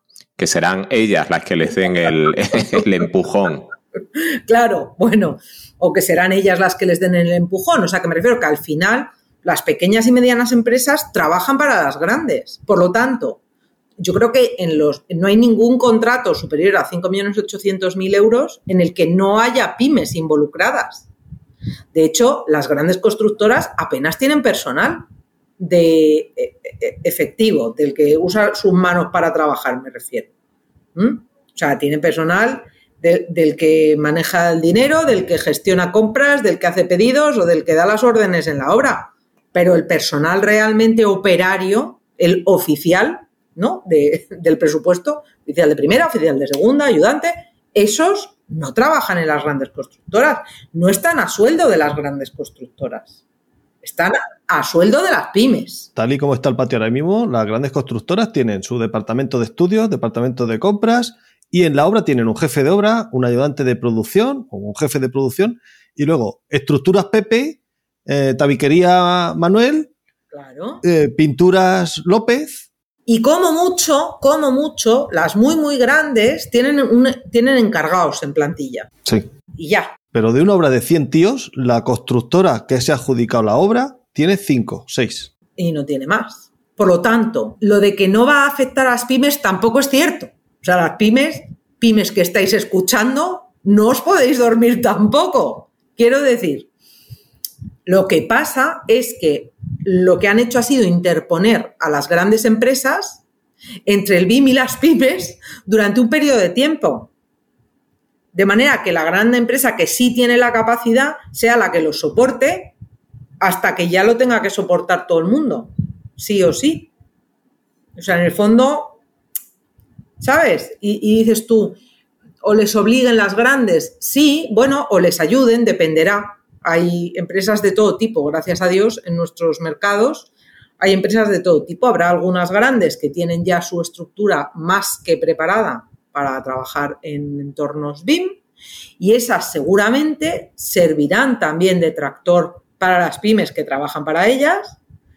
Y luego, lo que le pasa a todo el mundo, joder, nos ha pasado a todos en esto del BIM. Vamos, yo creo que yo no conozco a nadie que haya empezado a trabajar con BIM y haya vuelto para atrás. O sea, que no conozco, o sea, que no digo que no haya nadie, ¿eh? No digo que haya estudiado un curso y que no haya trabajado en BIM. Digo que haya hecho su primer proyecto en BIM y no haya hecho el segundo. O sea, yo no conozco a nadie. No sé, a lo mejor se podría hacer una estadística y una investigación, pero es que después de hacer tu primer proyecto en BIM dices, coño, la de tiempo que me voy a ahorrar en el siguiente. O sea, porque el primero te cuesta la vida, la vida misma, obviamente. Pero, o sea, que al final el BIM es una metodología de trabajo que funciona, que es que el que la prueba no quiere otra cosa. O sea, que, que esto, no sé, es como comer y rascar, ¿no? Comer, rascar y trabajar en BIM, todo es empezar. Sí, sí, sin duda, al menos quien la prueba por iniciativa propia. Pero sí, efectivamente es así. Bien, pues em, a ver, yo tenía aquí apuntado que aquí iniciábamos el bloque 3, pero realmente eh, ya lo hemos iniciado, el bloque 3 que decía que, o, que nos invitaba a hablar de ese plan que probablemente tengamos a, corto o medio plazo. Em, yo tenía aquí apuntado que en el capítulo 5 del plan pues se establecen esas líneas de actuación para la incorporación del plan creación de una oficina BIM, diseño y ejecución de un plan de comunicación, promoción de la participación, promoción de BIM en la formación reglada, que esto requeriría de una pregunta específica, elaboración de guías, etcétera, etcétera. Tú ya lo has explicitado al hablar de, esos dos documentos, básicamente del documento de estándares y del documento de, de las guías. Eh, la pregunta que yo tengo aquí, que la voy a lanzar de todas formas, es ¿qué podemos esperar de la comisión a corto o medio plazo? Tú evidentemente no puedes dar fechas, pero sí has transmitido esa confianza en que deberíamos tener un documento antes de que acabe el año, un documento o un par de documentos. Con esos dos documentos podríamos decir que nos acercamos, que está claro que esto no es un plan BIM España como eh, todos tenemos en la cabeza por comparación con el plan BIM Chile, pero nos acercaríamos, aunque fuese de forma indirecta, a ese plan BIM que afecte de forma más global al sector AECO gracias a la existencia de un estándar de la administración. Yo diría que sí. Además, creo que el, secretario, el subsecretario lo dijo en el BIMTube eh, y por tanto en el momento que él lo dice yo ya lo puedo decir en cualquier lado. Eh, incluso se está trabajando desde la comisión una CBIM Class. Eh, porque como, bueno, una de las cosas que se habló fue que el GUBIM Class, que, bueno, pues que es una iniciativa maravillosa, pero que en el fondo, claro, nadie la mantiene, ¿no? Va como a saltos. Entonces, eh, buscar algo oficial para las comunicaciones con el Estado, ¿no? Eh, un poco, además, apoyándose en el del Railway Innovation Hub, ¿no? Que, bueno, creo que, es una iniciativa de la que, bueno, obviamente tiene críticas como todas, pero también tiene bastantes alabanzas, ¿no? Eh, entonces, bueno, mm, de la comisión yo creo que lo que cabe esperar ahora es que de verdad eh, quieran poner de su parte ¿no? el resto de ministerios que no son el MITMA, porque creo que están claras las intenciones del MITMA, eh, quieran poner de su parte para, para continuar trabajando y para hacer un seguimiento de esta implantación. ¿no? Pero sí que hay documentos, el estándar y la guía, que a su vez tienen anejos y yo creo que probablemente los, saldrá como una primera edición sobre la que enseguida se pondrán a trabajar otra vez, ¿no? Para, para... Pero bueno, esto también son cosas que opino yo, luego pueden ocurrir o no. Que yo creo que se va a seguir trabajando en esa línea, ¿no? En, cada vez dar más documentos. De hecho, eh, se habla mucho también en el comité de generar herramientas herramientas con macros, con cosas sencillas, ¿no? ¿no? grandes programas de software sofisticados para competir con nadie, sino macros sencillas para ayudar, eh, pues eso, a licitar, a pues hacer MIDPs, hacer BEPs, hacer el BEP precontractual para que a su vez el licitador lo pueda rellenar de una forma un poco más automática, o sea, sí se está hablando de, todas esas iniciativas, ¿no? La del Cebin Class, que yo creo que, bueno, pues que tiene también bastante interés, eh, a ver en qué queda eso, tampoco, tampoco, o sea, hay, también hay muchas cosas que se valoran y que luego cuando se eh, investigan un poco o se eh, mete uno un poco más a, fondo, pues se da cuenta de que no tienen sentido, ¿no? Sea que tampoco, quiero decir que estas cosas que os cuento, pues un poco son cosas como generales de las que se habla allí, ¿no? Que, creo que, bueno, pues que están bien, o sea, que se intenta que esto no va a parar, o sea, que no se va a quedar aquí. Es decir, si tu pregunta es, que eh, la comisión, ahora que ya ha salido el plan, el estándar y la guía, o vamos, cuando salgan el estándar y la guía, ¿se van a ir a su casa cada uno o va a seguir funcionando? Pues mi respuesta es yo creo que hasta que el BIM no esté de facto eh, integrado en la contratación pública, la comisión va a seguir existiendo. Esa es la respuesta que queríamos oír. yo creo que va a existir como mínimo hasta el 2030 y en principio pues entiendo que un poco más. Eh, con entender que la comisión está formada por las personas con capacidad de decisión de los ministerios y que el comité técnico está formado por personas asociadas directa o indirectamente al sector público, eh, que somos los que pues, entramos en la parte más ¿no? técnica, más de, pues eso. De muchas discusiones sobre usos, sobre... Es, es complicado. También es importante señalar que estos documentos y esta comisión va a seguir trabajando para el sector público, lo cual no significa que en el sector privado no puedan coger el BEP precontractual que el sector público te entrega gratuitamente y lo puedan usar para trabajar con él. Eso es. Como hacemos con todos, porque quiero recordar que todos hemos usado eh, el, el, manual de usos BIM de la Penn State que estaba ahí, ¿no? Todos hemos usado el PEP que ellos te dan. Luego nos hemos ido haciendo el nuestro. O sea, entonces al final eh, la comisión va a hacer esos documentos y los va a hacer para la administración, pero los va a poner al alcance de todo el mundo. Al final, si tú eres una empresa privada y te vas a empezar a meter, y la administración te proporciona un B precontractual, un MIDP, una guía para la contratación, un no sé qué, ¿qué vas a hacer? ¿Inventártela tú otra vez? ¿O coges el que ya te han dado? Sí, sería ridículo no, aprovechar los recursos que además por otro lado son públicos, o sea que realmente... Y que, y que tienen el respaldo de la administración central, porque en Internet buscando vamos a encontrar mucho, pero oye, el respaldo que va a tener este no lo tienen otros al final, pues bueno, y, es, y en el fondo los documentos que se proponen, igual que el plan, como creo que habéis podido ver perfectamente, no inventan nada. ¿eh? O sea, no. En el plan, por más que lo hayáis buscado con fruición, no habréis encontrado ninguna novedad del mundo del BIM que no existiera hasta ahora. O sea, me refiero. Y lo digo en el mejor de los sentidos. No hemos reinventado la rueda ni era el objetivo reinventar la rueda. El objetivo era ver qué ruedas había en el mercado y elegir las mejores para nuestros coches.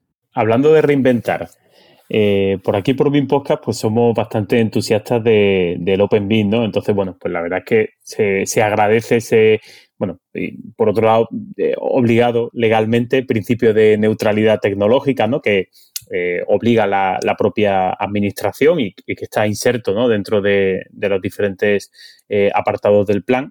Y revisando un poco el capítulo 5, en el que se ven actuaciones concretas, ¿no? Líneas de personas, estrategia, tecnología, pues llama la atención eh, dentro de una de, de, las líneas de actuación tecnológica en la que habla de evaluar las necesidades TIC de la Administración General del Estado, ¿no? Y, eh, bueno, pues habla un poco de qué medidas se deben tomar para garantizar pues, la seguridad de datos, eh, la accesibilidad, la facilidad de consulta de esos datos, transparencia, control, etcétera, ¿no? Esto suena mucho a, a CDE, ¿no? A entorno común de datos. ¿Crees que la administración acabará haciendo un desarrollo propio de CDS, CDE AEG, Administración eh, AGE, perdón, Administración General de Estado, o se basará más en adaptación de herramientas comerciales existentes? Te, contesto lo que creo o lo que me gustaría. Vale. yo, lo que, Vale, venga, las dos cosas me parecen bien. A ver, eh, ¿qué ocurre? Eh, la administración, aunque estemos hablando de la AGE solo, ¿no? Y no estemos entrando en las administraciones locales ya, que para qué queremos más, eh, es muy grande. Cuando digo que es muy grande, quiero decir que es muy grande. Mm, yo no tengo ni pajolera idea de cuántas subdirecciones generales hay. Pero vamos, para que haya 150. O sea, entonces, si cada una tiene que hacer su propio entorno común de datos, fijaros el follón, ¿vale? Esta idea del entorno común de datos único, eh, bueno, también sale un poco del comité técnico, ¿no? Que en el comité técnico en un momento dado, pues esto se propone, ¿no? Eh, yo creo que sería lo ideal, yo creo que además, eh, y si veis, eh, hay, un, hay una parte del propio plan que ya deja intuir ese entorno común de datos único. Cuando dice eh, que, que el IGN, o sea, hay un momento donde dice que una vez que finaliza un contrato BIM, el órgano de contratación tiene que enviar las envolventes al Instituto Geográfico Nacional para su inclusión en las bases digitales, ¿no? Y eso sí es una novedad. Decías antes, no hay nada nuevo. Pues eso sí, eso sí. No, cuando digo nuevo me refiero nuevo de... Sí, sí, te entiendo, te entiendo. entonces, fijaros el servidor que va a necesitar el IGN si el IGN va a acabar alojando, aunque solo sea la envolvente de todos los modelos de todos los edificios públicos de España. ¿eh? Cágate lorito. o sea, decir, por decir algo así veraniego. Eso, sí que es ambicioso, ¿eh? Claro. Entonces, al final, ¿qué es lo que ocurre? Que el. O sea, esto, esto en el fondo, o sea, nace de alguna manera de la idea, no sé si eh, por no hablar de marcas que no nos gusta en ningún podcast, ¿verdad? Eh, em, sobre todo si no pagan. O sea, Integesa sí, Integesa sí, Integesa sí, pero otras no, no pagan, pues ya está. Entonces, em, eh, ¿qué es lo que ocurre? Que sabéis que muchas veces las grandes marcas tienen tipos de cuentas. Tienen cuentas normales y las que llaman cuentas clave o key accounts o, ¿no? Una cosa muy del marketing y del lenguaje CRM, ¿no? Del, lenguaje de gestión de, de marketing. ¿Qué es lo que ocurre? Que a esas key accounts les dan un valor añadido que no le dan a los demás. Claro, obviamente no es lo mismo un tío que compra un millón de licencias de Word ¿vale? Por no decir cosas de, de modelado BIM, que una persona que compra dos. Obviamente no le dan los mismos productos y servicios a una persona que compra 100 que a una persona que compra dos. Entonces, al final, en Agenda Digital y a través de la contratación centralizada, que es una iniciativa del Ministerio de Hacienda, sí que se han centralizado compras de muchas cosas que han permitido de alguna manera obtener grandes beneficios para la administración. Es decir, beneficios en el sentido de conseguir que les desarrollen software específico, cosas de este estilo, ¿no? Eh, gracias a comprar grandes cantidades, ¿no? Es como cuando hacen la compra centralizada de la limpieza de los ministerios y entonces los agrupan por zona, por barrio de Madrid y entonces como lo gana la misma empresa, les puede hacer un precio mucho mejor que si cada ministerio lo gana una empresa diferente. Entonces, haciendo esta contratación centralizada de un entorno común de datos, es muy probable que la Administración tuviera la capacidad de tener mucho más control sobre esos datos que comparte con el ciudadano y mucha más capacidad de, de comparticionar, si es que ese verbo existiera o existe, que Mm, autorizo al público a ver y qué no, ¿no? Pero a su vez, toda la administración puede ver todo y eso también es ventajoso. Es decir, que Catastro pueda ver lo de todos los ministerios, obviamente es una ventaja. Que Hacienda pueda verlo de todos los ministerios es una ventaja. Pero es que que la policía, que tiene que proteger los ministerios, pueda verlo de todos los ministerios, también es una ventaja. Entonces, eh, pero que el ciudadano común pueda ver cualquier cosa de cualquier administración no es una ventaja, porque obviamente hay que preservar un poco la seguridad de la información, ¿no? Al final, eh, un modelo BIM es lo mismo que tus datos del banco. Quiero decir, es información que te puede, o sea, que puede ser utilizada a tu favor o en tu contra, ¿no? O sea, es información. Entonces, la forma mejor de proteger la información es ser dueño de su alojamiento. Yo quiero creer que se va a ir a un entorno común de datos global de la administración y que eh, la primera, la puntita del iceberg es el IGN.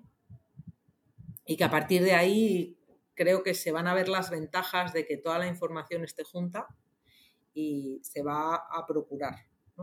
Imaginaros un entorno común de datos ¿no? con, donde, donde tú, eh, o sea, asociado con el IGN, donde tú puedas ver cada edificio en su lugar del territorio.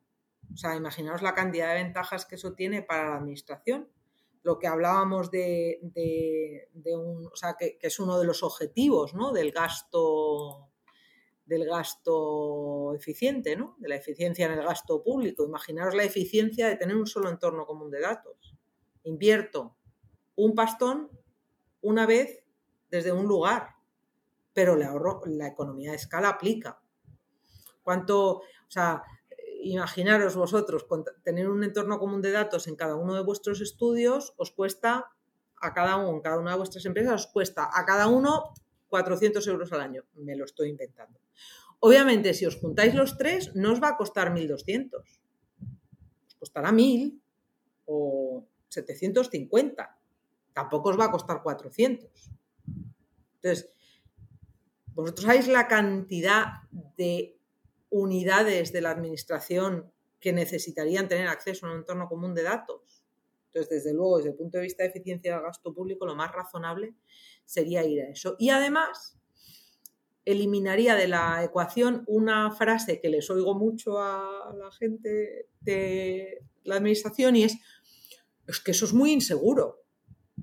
Ah, no, porque lo tienes tú. Es muy seguro que tú lo guardas tú, es tuyo, toca a ti. Tú la seguridad la gestionas tú y el entorno es tuyo, ¿no? Otra cosa es la solución de software bajo la cual se gestione ese megaservidor o lo que sea, ¿no? Que obviamente tendrá que ser algo que te haga por concurso y que cada dos, tres, cinco años se cambie. Eh, eso significará pues que cada dos, tres, cinco años yo ya me había acostumbrado a usar este software y entonces que me nombraba solos los archivos y ahora me han traído este otro que no me los nombra solos, mierda, porque no habéis puesto en la licitación que tenía que nombrar sola los archivos. O sea, yo qué sé, esas cosas que pasan, pero, pero bueno, eso es otro, otro cantar. Yo creo que es una intención. O sea, me parece que eso, o sea, que para mí es muy importante que esté ahí. ¿eh? O sea, y yo creo que es fundamental que haya un entorno común de datos único para toda la administración porque es la forma de callar a los agoreros del miedo a que la gente tenga acceso a mis datos. Muy bien, pues venga, coge aire que ya vamos con la última. Que ya Queríamos hacer una cortita, ¿no? Bueno, luego se edita y se ponen dos por. se agradece mucho la incorporación del sexto capítulo en el que el plan se somete a sí mismo a revisión. En primer lugar, a un seguimiento anual por la comisión que incluye un análisis del estado de avance del plan y en segundo lugar, con las potenciales revisiones bianuales previo informe elevado a Consejo de Ministros y en todo caso revisión a los dos años de su publicación. ¿Tenéis marcados algunos indicadores para saber qué es lo que se consideraría un éxito y qué un fracaso? ¿Se contempla una potencial gran revisión en dos años? Me encanta la pregunta. Eh, los famosos KPIs, que a todo el mundo le gustan, pero nadie es capaz de marcarlos. Eh, a ver, eh, vosotros también sois consultores a veces, ¿no? Eh, bueno, Marco casi siempre. Eh, Javier creo que a veces y, José creo que a veces también, ¿no? Hacéis cosas de consultoría. es que es muy difícil poner KPIs al BIM, ¿verdad? a la implantación. bueno, yo, mm, yo creo que los indicadores están, mm, o sea, yo creo que se considerará un éxito si de facto muy pocos contratos, o sea, se llega a, dentro de dos años a que muy pocos contratos se acojan a las excepciones que permite el plan eh, para no contratar en BIM. Es decir, si el 90%, 95% de los contratos de más de 5 millones de euros, 5 millones 800, bla, bla, bla, sujetos a regulación armonizada, eh, se, están haciendo de facto en BIM y se están pidiendo de facto BIM en nivel inicial en el 24, en nivel intermedio en el 25, eh, pues se considerará que, ha tenido éxito.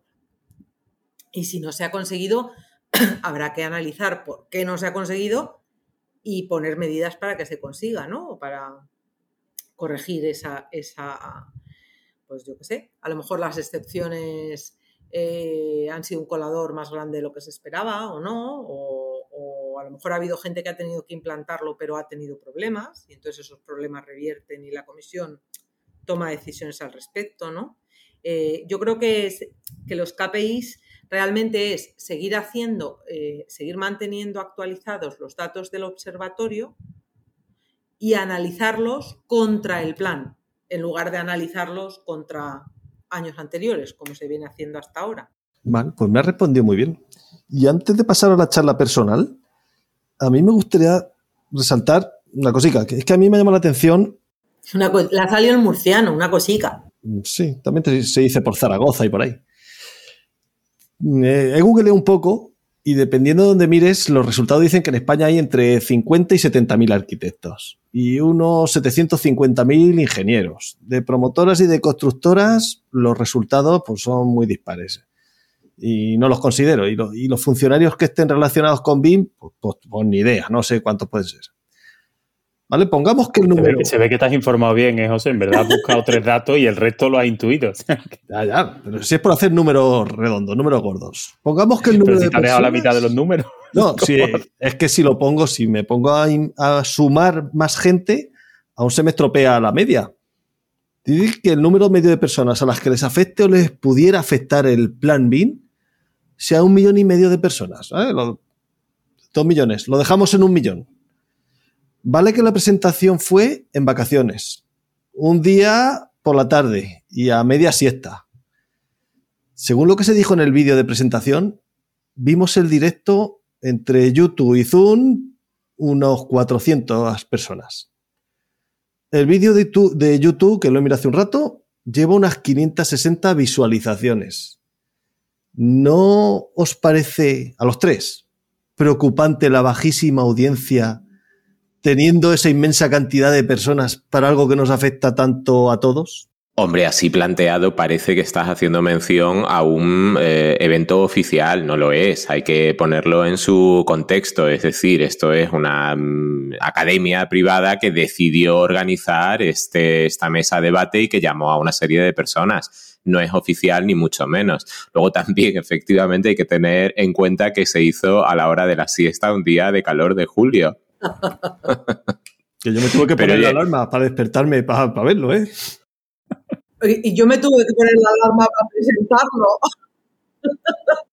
María estuvo fantástica y hay que recomendárselo a todo el mundo. Está grabado y eso también pasa, que cuando una cosa se graba, oye, pues si hay que elegir entre la siesta y, y el diferido o el directo, yo no sé si es lo que dice, que al final somos siempre los mismos, o va a tener eh, razón el amigo Manuel García Navas, pues, ya que aprovechamos desde aquí para mandarle un fuerte abrazo, definiéndonos como bin unicornios, eso que ha establecido él, porque a mí me extraña que tan poca gente lo viera.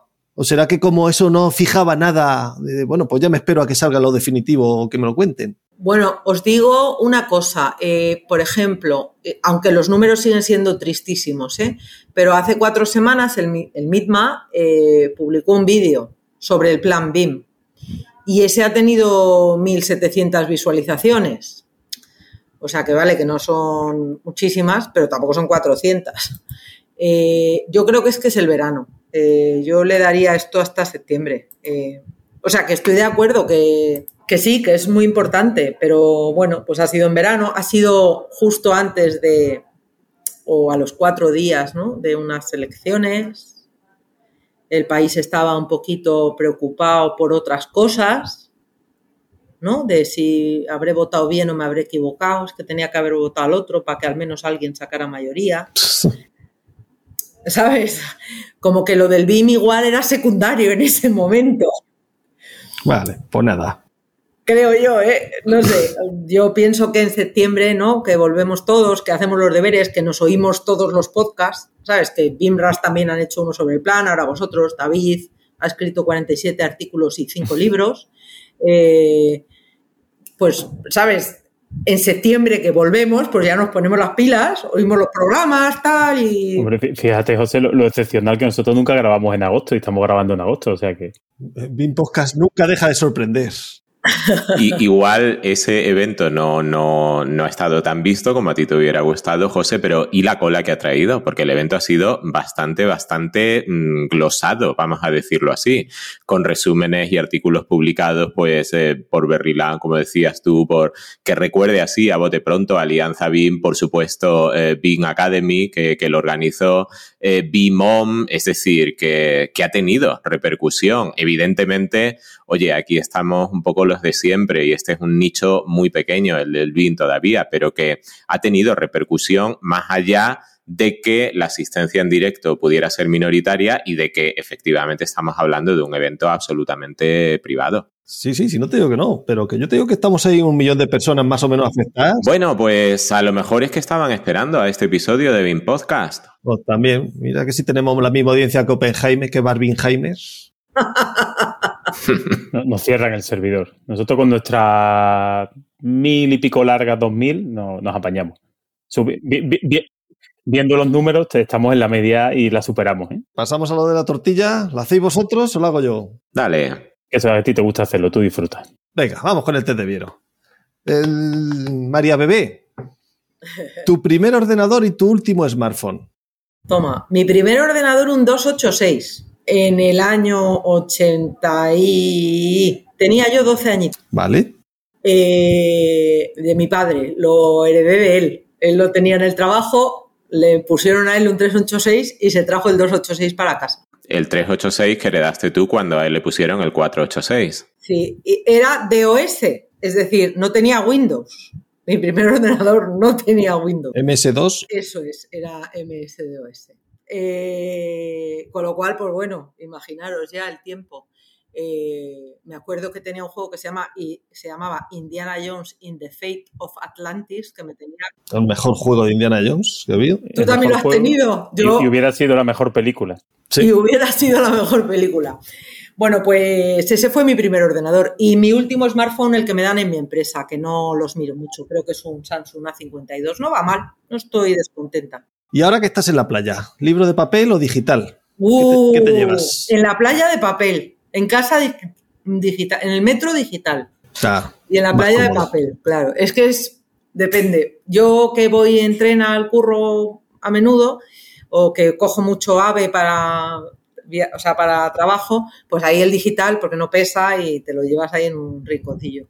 Pero cuando estoy en la playa, eh, me gusta el libro de papel. Me gusta el papel. De hecho, fijaros que estoy ahora, que por cierto, si alguno tiene una recomendación, me la podéis hacer dentro o fuera de micro, buscando para comprarme un, un cuaderno de estos digital. ¿Un EBU? No. No un, un Remarkable o. Eso, un Remarkable o uno de estos. Sí, esa es la, es la referencia, el Remarkable. El Remarkable es el bueno, bueno. ¿no? Bueno, hay un Kindle que, que, se llama Kindle Scribe, ¿puede ser? Sí, Algo así. Kindle Scribe. Pero no sé si cómo funciona a nivel de nota. Que, a ver.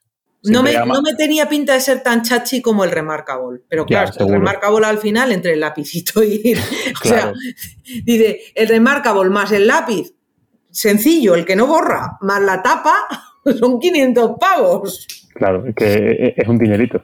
O sea que, pero ese, es mi, eh, mi, próximo gadget. Pero los libros me gustan mucho en papel. Es que el papel, el papel tiene olor, los cacharros digitales no. Y se puede tocar. Y se toca. Y para, para adelante y para atrás mucho más rápido que en digital. Y se dobla la esquinita de la hoja. Aunque los talibanes digan que es una herejía hacer eso.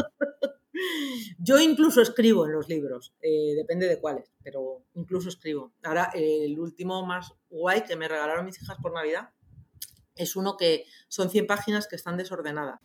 Son seis asesinatos y tienes que averiguar el orden para entender la historia. Curioso. Y bueno, y esta ya está medio respondida, aunque a lo mejor la playa o la montaña, porque de donde retransmites. Eh, para desconectar la montaña, para descansar la playa. Muy buena respuesta. ¿Y de cocina, cómo vamos? ¿Eres cocinillas? No mucho, la verdad. Tengo suerte, mi chico es muy cocinillas. Eh, yo hago cuatro o cinco cosas que no me salen mal, que no me salen mal, que me gustan, Y, pero no me encanta cocinar. No me encanta cocinar porque ni agradecido ni pagado. Y además mucho trabajo para comerlo en 15 minutos. Eso me jode mogollón. Los platos que cocino nunca me llevan más de, de, mi tiempo, o sea, a lo mejor en el horno puede estar más, ¿no? Pero de mi tiempo, nunca más de 20 minutos. Porque como me lo como en 10, ¿sabes? Ya, ya el ratio es malo. A partir de 20 minutos es una puta mierda. ¿Y tu comida favorita? ¿La hagas tú o no? Mi comida favorita, la haga yo o no, probablemente es eh, la tortilla de patata. Siguiente pregunta. ¿Qué va a decir, desvelar de qué pasta estás hecha? ¿Con o sin cebolla? A mí me gusta con, pero la tengo que hacer sin porque tengo hijas pequeñas y ya sabéis cómo es la vida. Vale. A mí me gusta con. Nada, nada, que tienes todo el respeto del mundo, pero no es lo correcto. De todos modos, eh, la cebolla, y esto ya es una apreciación un poco más profunda, sirve para dar jugosidad a las patatas. Pero si las patatas se fríen adecuadamente y se utilizan las patatas que se deben utilizar, ya están jugosas y no necesitan cebolla. También lo diré. Eso es lo que hemos defendido Javier y yo siempre, que si también llegas a cuajarla poco, le da esa jugosidad que te puedes evitar la, la cebolla. Pero bueno, yo, yo, eso también lo defiendo. El problema es tener que comerse la tortilla, es decir, no acabársela y tener que comérsela al día siguiente. Como no lleve cebolla, malo. Eso es cierto. Y una película, la película, el libro y la canción favorita de María son. Uf. Pues mira, mi canción favorita es La chica de Ipanema. Ole, ole y ole. Aquí un fan a ultranza de la bossa nova. Buah, es que adoro la bossa nova. O sea, probablemente en general la bossa nova y eh, The Rat Pack, o sea, la música de pues, los años 50 de Sinatra, de me parecen lo más en música. ¿eh? Luego también oigo a Sebastián Yatra y los tacones rojos, pero tomando una cervecita. Pero cuando yo estoy sentada ahí en mi casa y quiero descansar o quiero tal, Bossa Nova para mí es lo más. Mi libro favorito es súper difícil. De hecho, creo que no podría, o sea, sería súper injusta con todos mis libros si eligiera, es como si me preguntaras cuál es tu, a, qué hija quieres más. O sea, no tengo un libro favorito, no puedo tenerlo. Libros que me encantan, me encanta, por ejemplo, El Dios de la lluvia llora sobre México. Me parece un librazo precioso. Eh, si no lo conocéis, os lo recomiendo. Me gustó mucho cuando me lo leí ¿Quién teme a la Bauhaus feroz? Por ejemplo. pues no lo conocía yo. Box. Tom Wolf Box. Esa respuesta está. No hay, que leérselo. Audiencia, no tenéis que leerlo. Pues no, no. Si no habéis leído ¿Quién teme a la Bauhaus feroz? Eh, os lo recomiendo mucho. Es de Tom Wolf, el de la hoguera de las vanidades. Eh, un gran libro. Eh, no sé, mm, y me gusta mucho en general, me gustan mucho los novelistas españoles y me gusta mucho, la, o sea, lo que más me gusta, lo que más leo eh, en verano, que es cuando leo, eh, es em, pues policíacas, intriga, y me encantan los autores españoles. O sea, pues Juan Gómez Jurado, lo estoy leyendo ahora mucho, Julia Navarro, me chifla, María Oruña, que no sé si la conocéis, es más novel, es también me gusta muchísimo. Sobre todo la novela, eso, eh, policíaca, investigación. ¿Y película también en ese estilo? No. Mm, a mí las películas me gustan malas. Eh, ahora te abro un privado y hablamos de tú a tú. Que si quieres decir detrás, tengo. A ver, vamos a ver, quiero decir, eh, yo para mí el cine, o sea, cuando yo quiero profundizar en la vida, leo. ¿Vale? Eh, de hecho, eso es lo que leo en invierno. Por ejemplo, me compré este año al borde, yo no sé en qué momento se me ocurrió eh, la Universidad de la Posverdad de Alejandro Zaera, ¿no? Eh, quiero decir, en invierno me leo cosas duras de esas o las de empresa, ¿no? De un Buda en la oficina, el Sun Tzu, el arte de las guerras, es un librazo, ¿eh? También tiene su punto. Eso es lo que leo en invierno. En verano leo novelas. Y cuando voy al cine, que voy muy poco, voy a divertirme y a entretenerme. No voy a pensar y no voy a hacer... Eh, o sea, ya soy bastante gafapasta con lo que leo. con lo que veo en el cine, mm, pues me gusta ir a ver, me encanta Marvel, me encanta, o sea, los Vengadores, ¿sabes? Pues ahí que me voy yo. Los Guardianes. Nos vamos a llevar bien. Eh, pues películas de fantasía, de animación, me encanta la animación. Mm, las películas de Disney, cuando nació mi hija mayor, ya tenía todas las películas de Disney hasta ese momento de su nacimiento compradas por mí para mí. O sea, quiero decir, y luego ya el resto las compré para ellas, pero, o sea, soy, bueno, ahora ya no, claro, ahora ya no, ahora ya todo plataformas, ¿no? Soy muy fan de la animación, también del manga, o sea, de la animación japonesa. es que me gusta, pero no me gusta el cine de autor, ¿no? O sea, Woody Allen, no. Está prohibido que entre en las obras y en mi casa también. O sea, no. No es que no le reconozca el valor, que se lo reconozco. Es que yo, al, cuando veo una peli, es para relajarme. O sea, me encantan las pelis bobas de Adam Sandler, donde todo es previsible y sabes lo que va a pasar de principio a fin. ¿Por qué? Porque estoy cansada. Llego a casa, estoy hasta el moño, por no decir hasta otro lado que rima con moño. Y lo que quiero es sentarme con una cerve, una Coca-Cola, un tinto de verano, unas palomitas y ver algo que me divierta, que me haga reír y que no me haga pensar ni reflexionar, porque yo pienso y reflexiono mucho durante todo el día. Entonces, como yo, eh, nos dejamos el cerebro fuera y entramos al cine. Eso. Y yo al cine, pues a reírme. ¿Y la afición que te encanta que no sea hacer planes? Mm. Pues mira, eh, soy muy de trabajos manuales. Me encanta eh, las cosas de abuelas, coser, tejer, bordar. Hago mucho de eso. Eh, de hecho, una vez hice una manta. Ahora están muy de moda estas, esta, este tejido que son como cuadrados de colores que luego van cosidos entre sí, que los llevan las chicas también en la ropa y en los bolsos y en todas partes. No sé si sois conscientes. Sí, sí, sí. Bueno, pues eso es crochet, ¿no? Eso es... es, em, lo que hacían las abuelas. Lo que hacían las abuelas. Pues hice una manta de esas hace... en la pandemia. Y dije, ya puedo ser abuela. una vez que hice esta manta, ya estoy preparada para ser abuela. Me gusta porque mm, trabajar con las manos me resulta...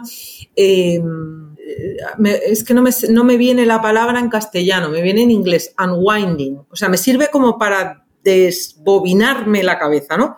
Cuando uno tiene como mucho follón y mucha leche en la cabeza, pues por el trabajo, por los hijos, por la familia, por los amigos, por lo que sea, ¿no? Me pongo a hacer algo manual y es como que eh, en segundo plano eh, mi cabeza se va organizando. Eh, porque en primer plano estoy como con una labor automática, ¿no? y me encanta. Eso dicen que ayuda a pensar, pones el cerebro y interna, tu subconsciente va dándole vueltas a, otro tema y se arreglan solo las cosas. Eso como correr y ese tipo de cosas sirve para eso, te concentras en tu sufrimiento y, el resto de cosas se arreglan solas. Yo en vez de correr, que es de cobardes, pues tejo, que te da objetos que ya luego te valen para algo. Pues ahora tenéis Marvelita y con cebolla, esa es María Benito Marseiro. Despedimos, chicos. Despedimos. Pues sí, oye, María, que, además está eso, en vacaciones, en la playa, que estoy viendo la ventana y cada vez se está haciendo más de noche, ya me, van nos van a pegar. Yo cada vez se me ve más morena. Es verdad, también es cierto. ¿Eh? Según se va haciendo más de noche, se me ve más morena. Yo creo que tu familia le ha dado tiempo de comprar ya ese regalo que han ido a buscarte para tu cumpleaños. A ver si me han comprado Remarkable, con un poco de pues suerte. A ver, a ver si hay suerte, a ver cuánto te quieren. no sé si eso se vende en tienda física. Así que bueno, eso, aprovechamos por un lado para felicitarte tu cumpleaños, que es el próximo lunes. bueno, lunes día 7. El mío es el 14, por cierto, o sea que ah, somos casi casi de la misma época. Y, y, nada, y agradecerte eso, que hayas dedicado este par de horitas en tus vacaciones para hablar de algo que seguro que ya estás harta de hablar y lo que te queda de hablar de todo. No, pero cuando uno está bien y con buena gente y con amigos relajado, tenía aquí mi Coca-Cola y estaba de... Nada, estupendo. Me lo he pasado muy bien. Sois gente estupenda y a ver cuál, cuál es la próxima que nos toca vernos. Hombre, pues el próximo sarao que haya por ahí, seguro. O a no ser que a los de Binra les dé por montar otra cena o algo en Madrid, pues también habrá que subir, ¿no? Qué remedio. A ver, a ver, habrá que tirarles, dale, dale una. Oye. Ya lo tendrán en mente. Evelio, haz el favor. Hombre, tú sabes que ellos, buscar cosas para sacarnos dinero, seguro que hacen. Eso, les encanta. Encima es que lo hacen bien. Dice que usted me quiere engañar, vale, pero que me lo quiera justificar. Bueno, pero oye, que caemos todos, tío. Sí, ahí estamos. ¿eh? Pues en fin, nada, pues chicos, eh, bueno, y a ti, Marco, te veo igual más pronto, ¿no? Que está conmigo en la, en la Building Smart. Sí, ah, por ahí, por ahí nos veremos. Esa es nuestra otra aventura. Me salté la primera, pero a la segunda tendré que ir, tendremos que coincidir, sí. tienes que venir, que son divertidas, ¿eh? además. sí, sí, sí. Ahí se discuten cosas muy importantes. Qué bien, qué bien, verdad, verdad, no me acordaba daros la enhorabuena a los dos por las elecciones, claro, es cierto. Eso, como fue entre tanta emoción y se me ha pasado. Bueno, a Marco ya se lo dije, pero a ti se me pasó. A mí me lió David, me lió, me llamó, me dijo, ay, vente con nosotros, no sé qué, venga, venga, que se viene Lorena, qué tal, tú, tú, tú, tú. Y cuando me enseña los papeles, tesorera, digo, me cago en tu madre, eso no me lo habías dicho. Pero bueno, pues es lo que hay. es lo que tiene que te guste la gestión, que te miran con cara de tesorera. Tal cual. Pues sí. Bueno, pues chicos, muchas gracias. Oye, ¿y vosotros cuándo os vais de vacaciones? Pues yo, si Dios quiere, mañana. Bueno. dos semanitas. Dos semanitas. Vamos a intentar. La vida del autónomo es así. Es así. bueno, oye, dos semanas está muy bien. No, no, yo estoy encantado. No me quejo, no me quejo para nada. Marco. Yo intento evitar, intento evitar julio y agosto la temporada alta. Estuve de vacaciones en junio, me reservo unos días para septiembre y, bueno, voy abriendo hueco en temporada baja que lo disfrutamos más. En septiembre tengo la casa libre, si te quieres venir. Mira. Ah, qué maravilla, es que... Eh, ¿Y tú, José, qué? Depende de cómo te lo tomes, cómo lo enfoques. Yo lo enfoco así. Yo acabo de volver, estuve la segunda quincena de julio y ahora en agosto cuando yo vuelvo se va todo el mundo de vacaciones. Por lo tanto, vuelvo a estar de vacaciones. No suena el teléfono, no llegan correos y se está bien. Sí, yo suelo veranear la segunda quincena de julio. ¿eh? Este año ha sido casual que esté la primera de agosto, porque en agosto se trabaja muy bien. Nadie te da el coñazo, no te convocan a reuniones inútiles. Efectivamente, es cuando mejor se trabaja, así que tampoco desaprovecho esa oportunidad. Hay que grabar mucho y tal, julio y agosto son los meses ideales. Sobre todo agosto. Sobre todo agosto, ¿no? Bueno, pues nada. Pues oye, chicos, em, hasta la próxima. Gracias por invitarme. Muchas gracias, María. Y Marco, también muchas gracias por todo el estudio que te has hecho del plan Bing y de estructurar un poquito ese, ese guion, ¿no? Pues nada, gracias a, vosotros por acompañarme en ese estudio. Disculpad, eh, yo no sé si va a poder arreglar José en postproducción. Tenía aquí un, fan, un, par de fans del plan de, cuatro patas que creo que se han hecho notar en algún momento. No sale. Ah, eso no sale, José es mago. Y nada, que muy bien, yo creo que la charla esta arroja algo de luz sobre este plan del que tanto se está hablando y no siempre con todo el conocimiento de causa que sería deseable. Y por lo demás, pues eso, eh, incidir en el agradecimiento a María, que ha interrumpido momentáneamente sus vacaciones para hablar de este tema que, como tú has dicho, Javier, le debe salir ya por las orejas y decirle a ella que los Beam Lovers pues estamos muy contentos y muy tranquilos de tenerla ahí en el comité técnico y en la junta directiva de, de Building Smart. Y... Esa es otra, esa ese es otro cantar. Vamos. es que sabéis que soy una pisa charcos. Yo veo un charco que nadie ha pisado y digo, ahí tengo que ir yo, porque está sin pisar. Y entonces me meto en demasiados fregados. Pero bueno. Hacemos lo que podemos, chicos. Que mm, hacéis un trabajo súper guay, que felicidades en vuestro 50 cumpleaños. Es verdad. ¿Verdad? No, no hemos hecho mención. Estamos en nuestro episodio 50, número redondo, y el 100 queda tan lejano que deberíamos celebrar este. En vuestro 50 cumple capítulos, ¿eh? Y nada, que darle la vuelta al jamón, chicos. Sí, sí, desde luego. Ha estado bien. Eso. Y que, José, tú le das la vuelta al jamón a las vacaciones. A mí me, aún me queda un poco. Pero bueno, yo quería despedir, pues, agradeciéndoos que volviéramos a grabar, aunque haya sido con la rotura del aire acondicionado de casa y penando, y despedir pues con algo del plan, como eso que dice, ¿qué plan tienes para este verano? Pues ir al Caribe como el año pasado. ¿Estuviste en el Caribe el año pasado? No, pero tenía el mismo plan. Bien, vale. Anda, que ese no era bueno, ¿eh? Pero este año sí hay plan. Es que tiene que ver con el plan. Que por cierto, no, no, no sé si finalmente em, aprobaréis la propuesta de título para este episodio. Me he acordado cuando María hablaba de que es una pisa charco, realmente una tía con un par.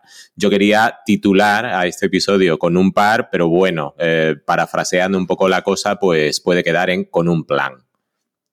¿Os parece? ¿Se aprueba la moción? Sí, sí. Sí, porque luego más abajo tenías otro que ponía, tenemos un plan. Vale, corrigiéndolo. ¿Cómo? Si ese no es nuestro, ese es de otro podcast.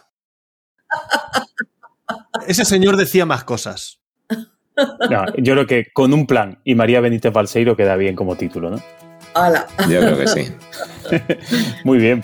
Bueno, chicos, hasta la próxima. hasta aquí este quincuagésimo episodio de BIM Podcast.